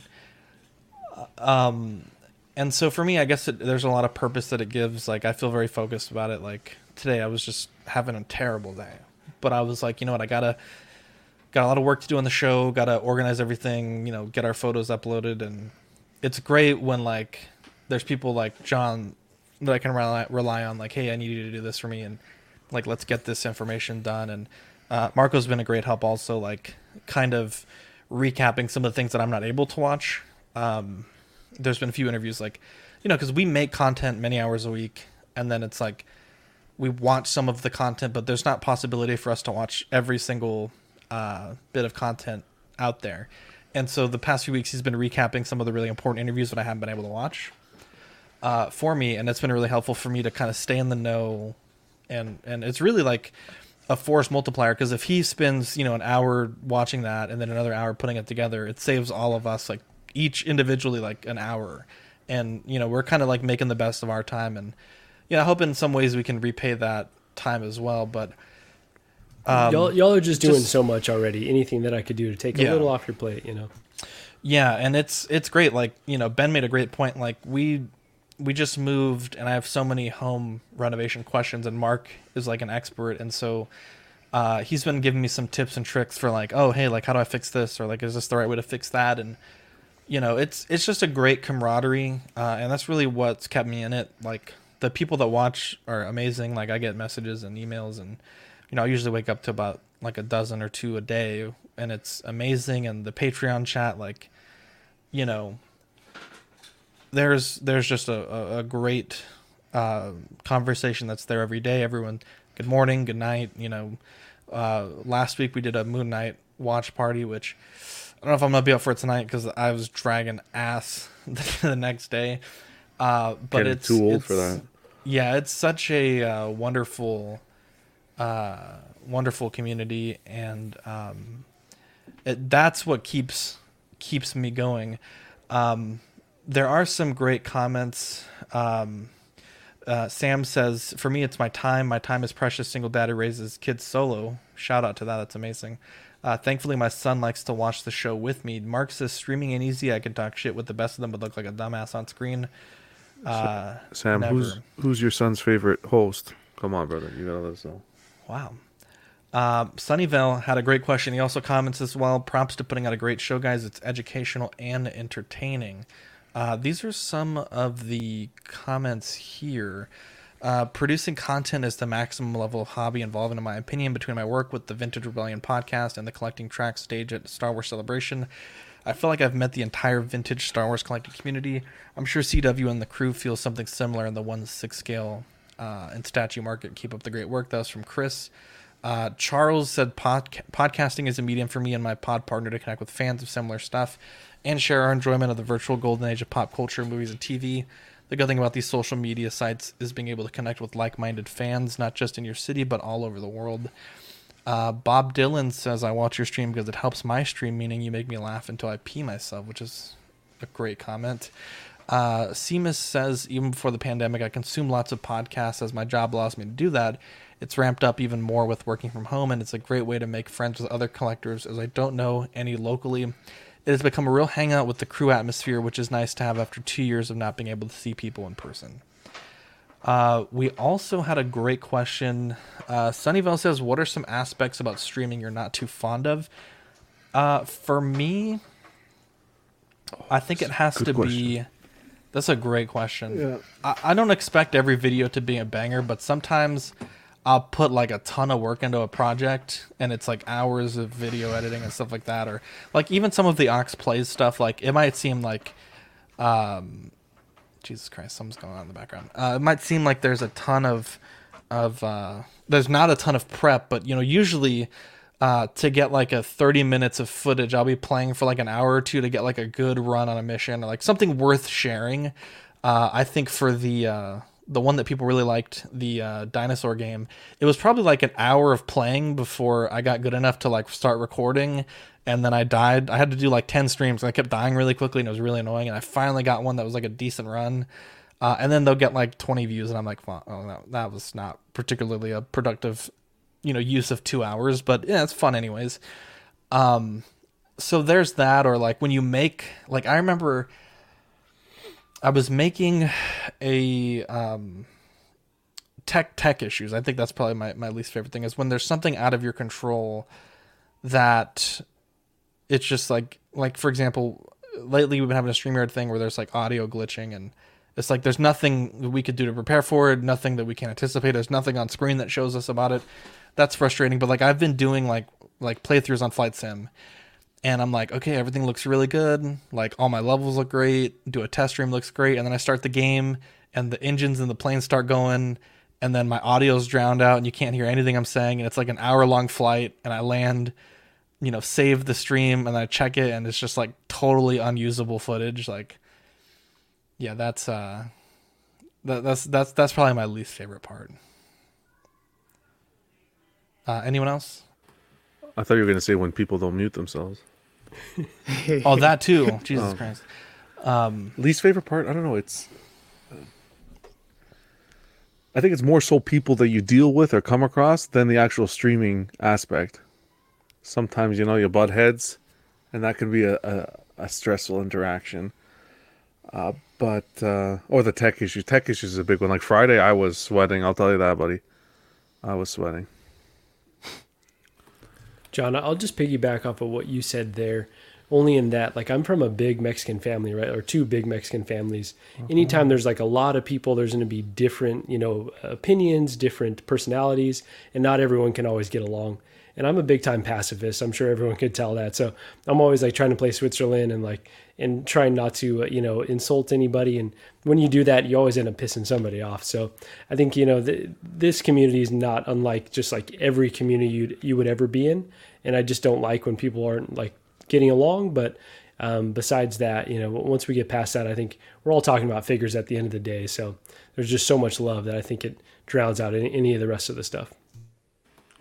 And I think for me, it's a couple quick things that I think, like I said earlier, when I started making the videos, I thought I'd be able to kind of whiz through them. I thought I just needed a good camera and a good microphone, and I'd be able to just take some good pictures and some video and throw it all together, and boom, there's a video out on YouTube. And boy, was I wrong. Shauna said I looked really tired in one of my videos the other day, and I was like, yeah, it's because I started that thing at 11 o'clock at night, and I didn't stop until 4 o'clock in the morning, and it was a 9-minute video.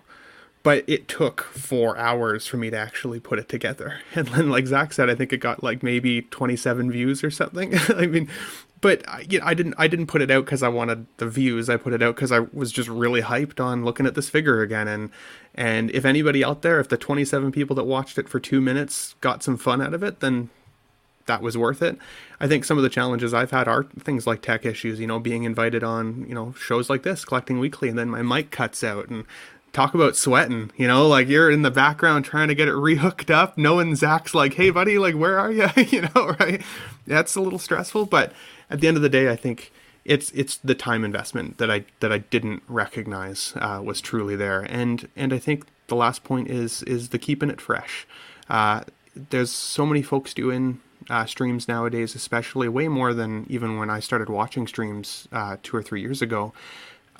So I think the challenge of keeping it fresh week over week and having as many shows as Collecting Weekly has and stuff, that can be a real difficult thing. And so like Zach, today I had the worst day possible at work, and I didn't think there was any way I'd smile today. Clearly not the case. I've been, smiling ear to ear since I got here, right? And it's just that. It's a good separation from that everyday life. So. Yeah, for me, it's just that streaming isn't real content. Everyone knows that. So just press record and yeah, you just hit record, and there's no effort, and I don't feel challenged, honestly. No. I guess for me, one thing I don't like about streaming is probably Zach. He wow. No, of course not. That's why second doubt. I'm glad someone said it. Yeah, finding the balance, because I feel like I'm Zach's, the yin to his yang, right? Like, he is so brutal and structure and, being on pace and keeping shit on track. And I'm more of a free-flowing kind of, soul. Yeah, just kind of hey, we're here to have fun. You don't need to, be so rigid. But there are times where I'm fuck, I wish Zach was here, if I'm on another channel or doing something kind of on my own, and I'm damn, Zach makes some good points, and I feel like I have to keep myself open to that. And so finding the balance between being very structured and not taking it too seriously, because I gotta remind him sometimes too, hey man, chill out, we're good, you could let off a little bit. And so, yeah, to me, it's finding that balance of hey, don't do this too much one way, and don't be on, too far on the other side. So that's, it's hard. It really is. Watching it doesn't seem like it until you actually do it, and you're oh, yeah, we could definitely stand to do this one way or the other. So.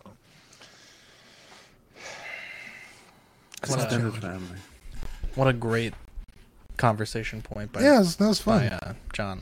Well done. Love all the comments. Also, you guys all have some great stories, and we really appreciate you guys being here every night, as often as you can. Our movie of the week was Training Day. It's a police drama about a veteran officer who escorts a rookie on his first day with the LAPD's tough inner city narcotics unit. Training Day is a blistering, you have the buttons too, man, is a blistering action drama that asks the audience to decide what is necessary, what is heroic, and what crosses the line in the harrowing gray zone of fighting urban crime. Does law-abiding law enforcement come at the expense of justice and public safety? If so, do we demand safe streets at any cost? I could have sworn, like, if I had to put money on it last week, apparently my audio's choppy. I could have sworn that I had seen this movie, and watching it today, I realized I had not seen this movie. What a fucking banger of a film. Holy shit. Like, from, you know, the first phone call in the kitchen to, you know, meeting at the diner, the movie does a really good job of, like, escalating. So you kind of start out, he's kind of an asshole in the diner, and then they pull over the college kids, kind of rough them up a bit, and then it, like, starts to just, like, every scene progressively get worse. You know, the peer pressure to try drugs, like stopping the girl from getting raped, like, I mean, it gets, like, you know, from petty crime, like a small drug bust, to, like, you know, kingpin level shit, like, in a day. Like, it's weird because Denzel, the character in the movie, he does such a good job of, like, it's almost like two steps forward in terms of, like, the dark side, and then, like, one step back. Like, he'll be like, you know, hey, take this weed, and then be like, dude, if you did that in the streets and you didn't take it, like, you'd be dead. Like, he kind of, like, not checkers. Yeah, he kind of justifies tries to justify every negative thing with, like, a, hey, I'm doing this for you because blank, right? And you just see, like, he is just, like, not a good person. Like, just all the shit that they're doing, and it just keeps getting worse and worse. And finally, you get, like, this plot, and I'll be honest, like, most movies, like, I'm watching and I'll, you know, put it on and start doing something else. But this movie, I was, like, glued to watching it. And the one scene where they're dropping off the blender and the toaster with the Latins, and, like, he dips out. He's like, yeah, I'm going to use the restroom. And the tension that builds when he's sitting there playing cards might be... maybe one of the most, like, tense, like, I was getting crazy anxiety. Like, oh my God. Like, it was insane. The ending. Shout out to those guys that play the Mexican guys in every movie too. Yeah. Shout out to Hector specifically. One of them's not even Mexican for sure. Maybe even more. Yeah, and now the only thing I didn't fully understand was the ending, because, you know, he goes to Eva Mendez's, like, apartment, and he's, like, on a mission. Like, he's like, I'm gonna fuck, like, at least from what I was getting, he is gonna fucking kill him. Like, you know, he's walking up, he's like, yo, I'm here for you know, to do, like, for this thing, like, he's got the gun in his hand. And then he gets there and he kinda pulls it back. And, like, he has plenty of chances to kill Denzel Washington, and he never really does. And even, like, at the end of the fight where he's clearly won, like, he's bested him, and he just walks away. And to me, I didn't really fully understand the third act. Like, I get why at the end the gangs let him leave, because it's like, he's already a dead man. Like, there's no point. But I just didn't, I didn't fully get it. So, you know, minus that, I think it was a great film. I think, Marco, you said this was your top potential 5 films. I've only seen it once, so I'm not really ready to commit there just yet, but holy shit, this was such a banger of a movie. And I feel like Ethan Hawke, I think is his name, I don't know that I've seen him in a lot of films, but this may be my favorite role of his ever. Like, he just absolutely killed it. And yeah, this may have been one of my favorite movie of the weeks in a long time. Yeah, this movie, I remember when I first watched it, it was kind of like, everyone always says, like, oh, Training Day. Like, when you talk Denzel, like, oh, Training Day. That movie's amazing. And so finally I was like, all right, let me watch it. So I watched it, and yeah, it's a fucking banger of a movie.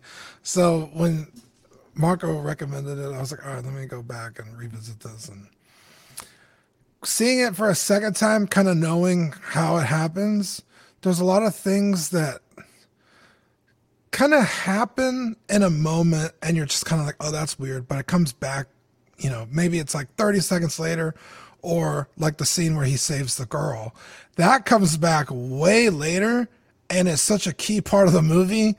But like the thing where he makes him take the drugs, and you're just kind of like, oh shit, like he's just like kind of being like a hard ass like instructor, and then like it's a few minutes later he kind of uses it against him, right? Like, oh, it's already in your fucking system, like, you know, you could lose your job over this. He's like, yeah, but you made me do it. He's like, I didn't make you do anything. You know, and you kind of, he's like, I didn't have a gun to your head. It's like, motherfucker, what? Yeah, and you kind of figure out like, oh, he's a piece of shit. Like, this isn't a good guy. Like, he's not only like kind of like a dirty cop, but he doesn't have Ethan Hawke's best interest in mind as a rookie, you know? And I kind of think for me, that was like the moment where I knew like, okay, like this guy for sure is the antagonist. Cause you go into the movie, like you said, there's kind of like, oh, is he or isn't he like a good guy? And to me, that was kind of when I figured out like, okay, like he's definitely not somebody you should be rooting for. And sure enough, the movie plays out and he is indeed just a giant piece of shit. But you don't root for him just a little bit though? Not 0%. Wow, yeah. Okay. I mean, he was bagging Eva Mendes, so just a touch. Right. And Equan with the top tier comment, props to Eva Mendes for being naked in this film. Oh my God. Oh my God. That shit on replay. She on X making me thirsty, bro. Yeah, this movie, it's so... It's not kind of what you expect for a cop movie, right? Like, I mean, even though it's not a comedy, you know, buddy cop movies are usually like, oh, it's me and this guy against the world, right? But it comes very clear that, no, it's you versus this guy and the world. And luckily for Ethan Hawke, he saves that girl. And the guys, it's during that poker scene, right, Zach? They're about to kill him, and then the girl's and they find the wallet, and when the girl answers, she's like, "Oh, I was at school all day." I was like, "You bitch!" I was like, "This can't end this way." Yeah, and sure enough, she finally tells the truth, and I think one of the best parts was like, "Hey, bro, like this was strictly business, like you know, it's nothing personal," and right. But holy dude, the tension when they're like, "I see your Beretta," it's like. Also, did Beretta sponsor this movie? Because they mentioned Beretta like 5 times in this movie. Yes. They might have. But yeah, it was such a really interesting take on a cop movie. Because, you know, my dad was a cop growing up, and I usually lean towards cop movies, you know. And to have like the main cop of the movie be the bad guy is like, oh, shit, that was really cool. Great movie.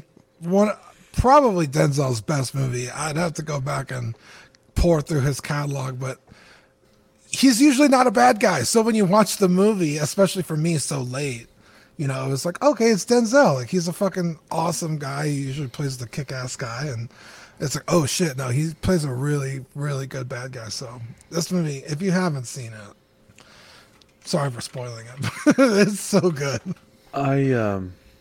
I enjoyed it. Sam's saying, I'm thinking John didn't watch it because he's not saying there's any meat on the bone comments yet. No, there's a meat on the bone they left. I thought it was a good movie here. Let me go with the specs first. You got to go with those. Please. It's the runtime. 2 hours and 2 minutes. Jeez Louise. Wow. IMDb 7.7 out of 10 and Rotten Tomatoes 73%. Terrible. Awful. Really good movie.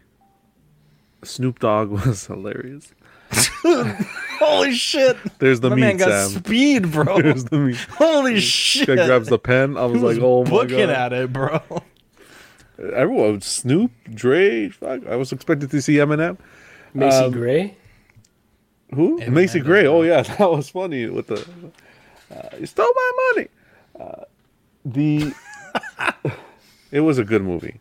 Okay. I didn't like the ending. I didn't like how Denzel, that character ended up. Denzel acting here, fucking phenomenal. Ethan Hawke, oh my god, he's a phenomenal actor, that guy. He was in, I was talking to, who was it? Marco, I think. Marco or Dean. He did a movie with Angelina Jolie that was really good, where they were a couple, and then he was, oh, years ago. Anyways, he's a good actor. Great cop movie. It's stick to your guns is what this teaches you, right? He was like, no, this isn't right. I'm a cop. I want to do the right thing. I don't want to get into this illegal shit. Stick to your guns, guys. That's what this movie teaches you. Be you and don't fold for anyone, right? It could have been easy to take the money and go, yeah, well, let's get in on this and this. What for? You stick to your guns, do things the right way, and that's how life should be. Great movie. Didn't like how Denzel ended up, that character. They could have played it out. I think they got lazy in the end. Yeah, I loved it. I think it's funny a Canadian's telling you to stick to your guns, guys. Wow. Wow. Go ahead, Marco. No, all you, Ben, because I'll probably take, a good hour on this. So. We need to hear some of these quotes, by the way. So I would say, have you ever had your shit pushed in, Ben? Yeah. I was just gonna say King Kong ain't got shit on John, but good on you, Dean. Honestly, I was not actually excited to see this movie again. I remember seeing this movie at least 10 or 15 years ago, and I think I was too young at the time to get it. I don't think I remember liking it because I was of my age at the time, so I wasn't too excited to see it again. And wow, was I wrong? So I think one of the takeaways I had was Denzel, for sure. I do think this is Denzel's best role. And I think one of the reasons he was so good in it is because of how good of a manipulator he actually was. I mean, that whole movie, you saw him manipulate Ethan Hawke's character to do exactly what he wanted him to do. And that classic, narcissistic manipulator, aggressor type where the minute it started to not go Denzel's way, he got really aggressive and really scary. And then, you'd see the color drain out of people's faces, and he was perfect at being able to then turn it around and be like, oh, I'm just kidding, man, just joking, don't worry, oh, you're too late, and it was perfect because he was able to get exactly, kind of, for the most part, all the way along what he wanted out of Ethan Hawke. And I felt like, and I mean, maybe I read too much into it, but I thought that there was a bit of a glimmer at one point in Denzel's kind of character arc, where you see that he, at one point, kind of saw himself in Ethan Hawke originally. Like he that was maybe what he was like when he first started, but the whole movie he tried to convince Ethan that it was like, if you don't do these things, if you're not like me, then you'll fail or you'll die or you won't last. That's kind of what makes this movie infinitely rewatchable, because it's like, what is bullshit and what is him setting up? Ethan Hawke versus what he actually believes, right? And I think there's like sprinkles of what he actually believes throughout all the shit that he says. Exactly. And I think, Zach, that's why we got the ending of this movie that we did. I think that they wanted it to be left to interpretation. I think when Ethan Hawke walks away, I think the audience is left thinking, is he going to become ultimately like Denzel? Or did he learn the lesson? Did he truly... Is he going to stay divergent from that position? Is he going to be able to maintain his true self and his true character and his true morality, right? They say power corrupts absolutely. And I think that there are a lot of people in the world and a lot of, police officers in the world and stuff that get a little bit of that power and they lose who they are. And that whole movie, we saw Denzel trying to push that out of Ethan Hawke, right? I mean, you can't be this way or you will die, period. And clearly that's not the case, because in the end, that still bit him in the ass. And every narcissist I've ever met can't accept that about themselves. They can't accept failure even when they failed. So when he's at the end of the movie yelling with a crowd of guys around him, basically like everything that he was yelling, basically just not accepting the position he was in. 24-hour lockdown. You will never see the light of day. You're done, bud. You're done. But he was unwilling to lose that power and that position, even if it killed him, right? And yes, I thought that was pretty powerful. So, yeah. So, anyways, I think at the end of the day, guys, it was a great watch. It's a movie that I almost want to watch again because, like Marco was saying, I think it'll be one of those things that's kind of a character case study And I like films where the bad guy, you can relate to him even to a point, even if you hate him. You know, the Joker is one of those villains for me, or Hannibal Lecter is one of those villains for me, right? Where they're scary, but because they're so smart and manipulative and likable. If you're relating to Hannibal Lecter, man, we gotta talk. That's what I sell. No, it's my take. No, that's awesome, Ben. Because actually, like, I do relate this Denzel character to the Joker in a lot of ways, in that, like, you are kind of rooting for him because just the performance is so powerful. So I will go back to something that Zach said about the tension. I use this movie kind of like as a benchmark. Like, if movies don't give me the feels with the tension like this one, then it almost doesn't resonate with me, you know, as much. Like, I'll give another example because, you know, superhero films are the only ones that I could really point to, right? Like Spider-Man Homecoming, when he's in the car with the Vulture, like that scene, that tension, just so brilliant. Like that type of stuff just sticks with me. So that's one of the reasons why this is, you know, one of my favorite films. But Ben, like you, I saw it like a long time ago. My uncles took me to the theater, like I think on Thanksgiving, when I was way too young to watch it or to be seeing Eva Mendes titties on screen. But, you know, so I definitely, that too. But so I definitely was like too young to appreciate like all the nuance of the film, but just like liked it because it was so badass. And obviously Denzel is just so great in it. But I think like it has so much to say about like the criminal justice system, like you said, like power corrupting, about like morally gray areas. There's a documentary that I really love. Well, it's depressing, but it's called Cartel Land, and it kind of talks about, you know, the cartels in Mexico and you know, kind of the bad guys become the good guys, and there's like, you know, this kind of never-ending cycle. And so it's just really interesting all the nuances this tackles because, yeah, there are some like things that Denzel says that are kind of true, like to battle, you know, this this corruption at a high level, you kind of have to play the system.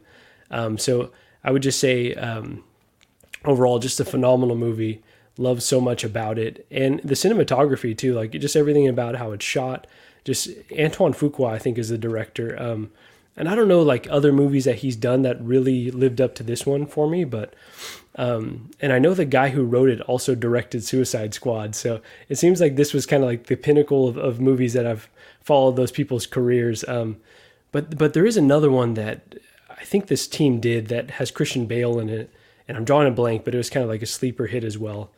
So yeah, overall, just a phenomenal movie in my book. And really every time I rewatch it, it's like, oh, it still actually lives up shockingly after seeing, you know, a movie a long time ago. It's not always the case, but in this instance, it lives up to the hype for me. Wow. Was it a magic one, the Christian Bale one? You remember? It's not. No. I think he plays a police officer, and let me look it up really quick. I thought it was The Prestige. I forgot even Terry Crews was in this movie, which when I saw him all jacked up, I was all excited. I was like, ah, it's Terry Crews. And he's flipping pigeons, is that it? Dean, have we watched the movie Zero Dark 30 for Movie of the Week? I don't think we have. All right, my movie of the week choice is Zero Dark 30. Damn, John, just make sure you can watch it. Teach some American history, my friend. Ugh. I hate war movies. It's okay. It's not really a war movie. It's more a spy movie, actually. Is that the one where they find Bin Laden buddy in a cave? Not in a cave. But that's what we're watching this week. This guy plays the Ready Player One or whatever that game he's playing. That's it. Now he's fucking picking up mission movies. What's that game you're playing? Ready or Not? Oh, yeah. Yeah, there you go. No, no, that's not why. But yeah, it's a good movie. I think it's on Netflix. I'll check. Yeah. So the movie I was referring to, sorry, Zach, to cut you off, but it's called Harsh Times. Eva Longoria, so the other equally hot Eva is in it. But just like not as good as this one, but a good little sleeper movie. Harsh Times. Wow. Dean, let's say thank you to the people that keep the channel going. Yeah. We want to shout out Sean Fear, Ian CB, Renee Mendez, Eric Mariscal, Quinn Aguirre, Lemur Hernandez, King Louis, Mark Pearson, Paul Schreiber, James Colley, Equan, Chris Valencerina, Ben Thomas, Chris Letty, David Jones, Sam Gist, Daminator, Joao Bretta, Sweet Danny Lee, Deanie Martin, Stephen Credit, Big Ol' Fern, King Zach, Cesar Mariquin, Mark Phillips, Lisa Martin-Bomonsky, Rick DeGregorio, The Everyday Collector, Ricardo Valdez, Jose CZ, Erwin Azucena, The Illustrious Rainer, Aled Morgan, 2K3, Wah, Derek B., Carlos Saavedra, Matt Clevenger, Seth Tucker, CC3PO, Scott Smith, Don Wadon, Bo LeBoy, Jimmy James, Stephen Percha, Sean Usby, Scott Bradley, Big Peps, Stephen Maria Stanley, Eddie Manzanares, Louis Bennett, Chip Parent, Jimmy Hernandez, Gigi the Judgmental, and Brenton Palmer. Bunch of angels. Thank you guys for your support. If you want to join us on Patreon, get in on that group chat. There's the link there. Our April Patreon benefits is the network sticker sheet. Each one is an individual sticker. You can apply them all over wherever you want. Waterproof, dishwasher safe stickers, and the full-size Jumbo sticker. So obviously we love to Jumbo on this show, and finally get that in sticker form. We also have going out this month for the top tier, the Dungeons and Dragons dice. So stay tuned for that if you're a top tier member. If you're international, we'll get a shipping quote for you. We'll cover you up to $5, and then the rest will be due by yourself. But if you're in the United States, we'll cover the $5 shipping. We also have POG sets coming. Those are coming in May. We have them in hand, but don't want to blow our load with everything all at once. So stay tuned for that. They turned out really good. So big shout out to Ben. Actually, Ben, I think it's your first time on the show since we dropped these. What do you think about how they turned out? Dude, I'm actually so excited that this actually, it was an idea I just kind of randomly threw out there on an After Dark, and the fact that it's come to fruition is super, super cool. So, Pogs were a huge thing for me as a kid, so I just love it. And as just an extra incentive, just for the members, like for me, it even I'm on the shows and I'm like, I want to get the top tier. I want some Pogs. There you go. Very cool, man. Yeah, definitely a great idea. And then we have the single pack Pogs, so people will get a random gold chase or the classic yellow and white logo. For Patreon, if you want to sign up, we have three tiers: the $5 Sweet Angel tier, the Certified Crispy $15 a month tier, which is the sticker sent straight to your door, and Figure Fix Assistance. We also have the $25 tier, which is the Pog set, which replaced the posters.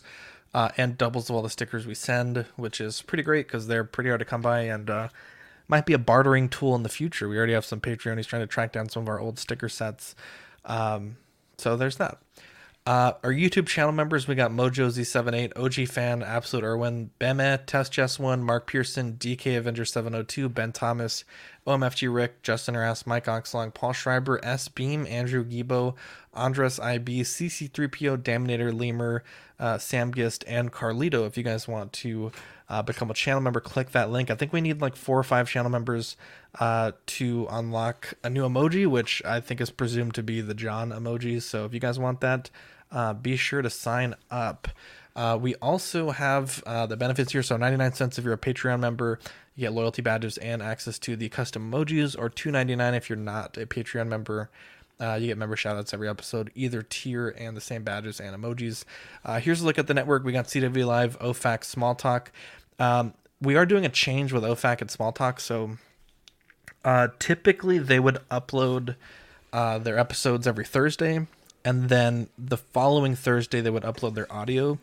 We're changing that. So in theory, they'll be going live Thursday nights. And hopefully by Monday, you'll have the audio episode. We got some feedback that people wanted to listen to those a bit quicker on the audio platforms, so we're going to fast track those.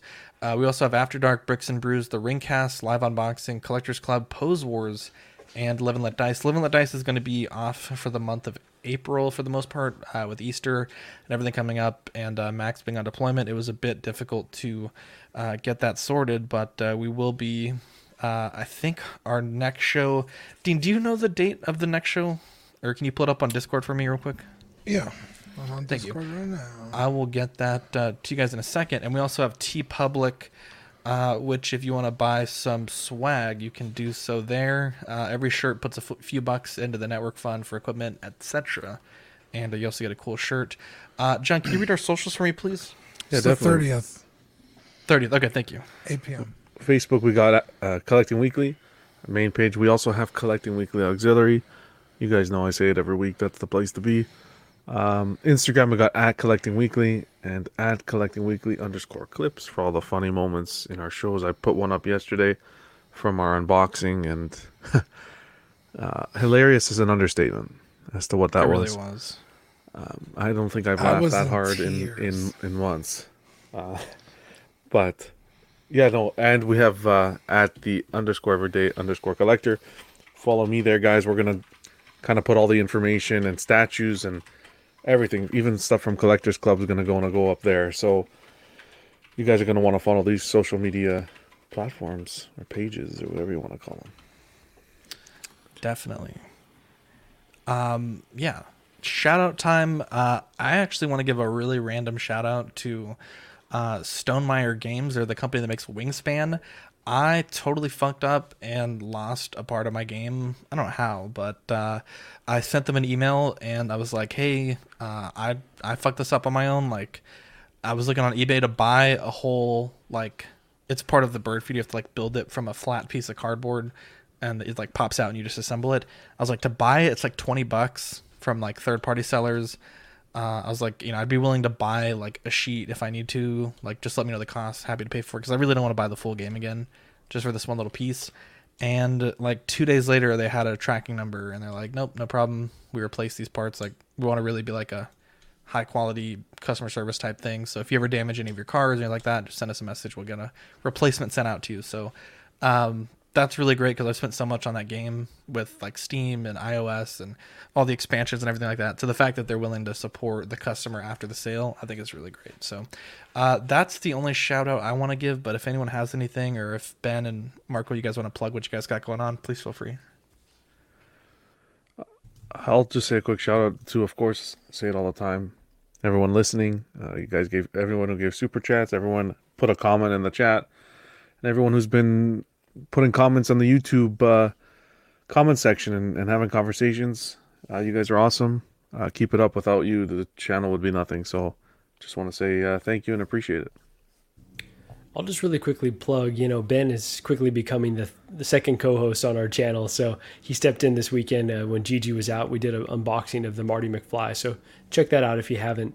And we're looking at setting up a conversation more about the Dark Knight Rises, the DX19, what other figures we want to see, Hot Toys, and Queen tackle. So likely this Thursday, and we're working on getting Dean the Dream on there. But yeah, I don't know. His asking price might be too high, so we'll see. We're trying to seal the deal there. And then when we're back from a hiatus, I will say we're going to have interviews. We're going to have John, Eddie, and Lael are kind of some of the first ones we have lined up here. So lots of content coming out on 1/6 Fix. Check it out. Yeah, and I just wanted to tag in on John's shout-out as well, just because, you know, earlier when we were talking about why we stream, we talked, all of us talked about how much of a time investment it is to make the content. But being on the other side, trying to be somebody in the chats and be somebody that gets caught up on all the content and is always watching is a time investment as well. So everybody that's in the chat that is always here, you know, night after night, you know, I feel like I can go to any stream and talk to about 10 of these folks every time. So that's some serious time investment, and it's definitely appreciated. And my other shout out would be to you guys just for being cool with me joining the show. I know it takes some guts to be able to bring somebody into your show, especially when you guys have a good thing going. So thank you, because it's been super fun. In terms of, for the record, I know you did. I know. He but actually that's okay. did. That's not I'm a lie. Sure, yeah. I think I said fuck that guy. Man. Fuck that guy. And so John didn't want another Canadian. There's only spot for one real Canadian on this panel. 100%. 100%. That spot's been full. I'll leave the Timmy's outside. But yeah, do you have a Timmy's cup under your desk? I do have a Timmy's cup. I do. Let me see. I just didn't pull it out. No, I tipped it over. No, it's cool. Leaning it's cool. Oh, yeah. I tipped it over. But then, yeah, so as Marco said, I'll be on 1/6 Fix a little bit this week, talking some Batman. And then on my own channel, The Ben Thomas Show, I'm just going to be continuing to release videos about my own figures and some of the experiences that I have with figures, some of the upcoming releases that are coming out, just kind of my take on it, and just having some fun with the channel. So tune into The Ben Thomas Show and 1/6 Fix and these guys, and keep coming, guys. It's fun. Thanks. Yeah, Ben's going to be joining us more regularly on CW, so that's great. You know, definitely appreciate that. Does anyone else have any shout outs that they want to give? Can I say one more? Because I see him in the chat now. I will be on Collectors Unite on Big Bretta's channel on Saturday morning. I think 8:00 my time. So looking forward to that one. Yeah, shout out to Joan. Definitely a great guy. Supports the channel on Patreon. And definitely killing it with this content. Like, he's just, puts in a lot of work to get those day one reviews for us. And definitely appreciate it. Well, and one last thing. I heard Loco Lou saying that he's only 1 point away from sweeping the top points from Fern in Pose Wars. So tune into that, because if he hits playoffs with Fern, I'm excited to see what's going to go down. Wow, 100%. Yeah, actually, after the show, we got hot air over there. We got to figure out how we're doing playoffs, because we got a few people asking, and it's just changed a lot. So I'm just not really sure how we're going to do it. So hopefully we'll have an answer before the next Pose Wars. But if everyone's good, I think we're good to cut this one off. All right, I'm Zach. I'm Dean. I'm Jonathan. I'm Marco. And I'm Canadian Ben. It's his last show. Wow. Bye.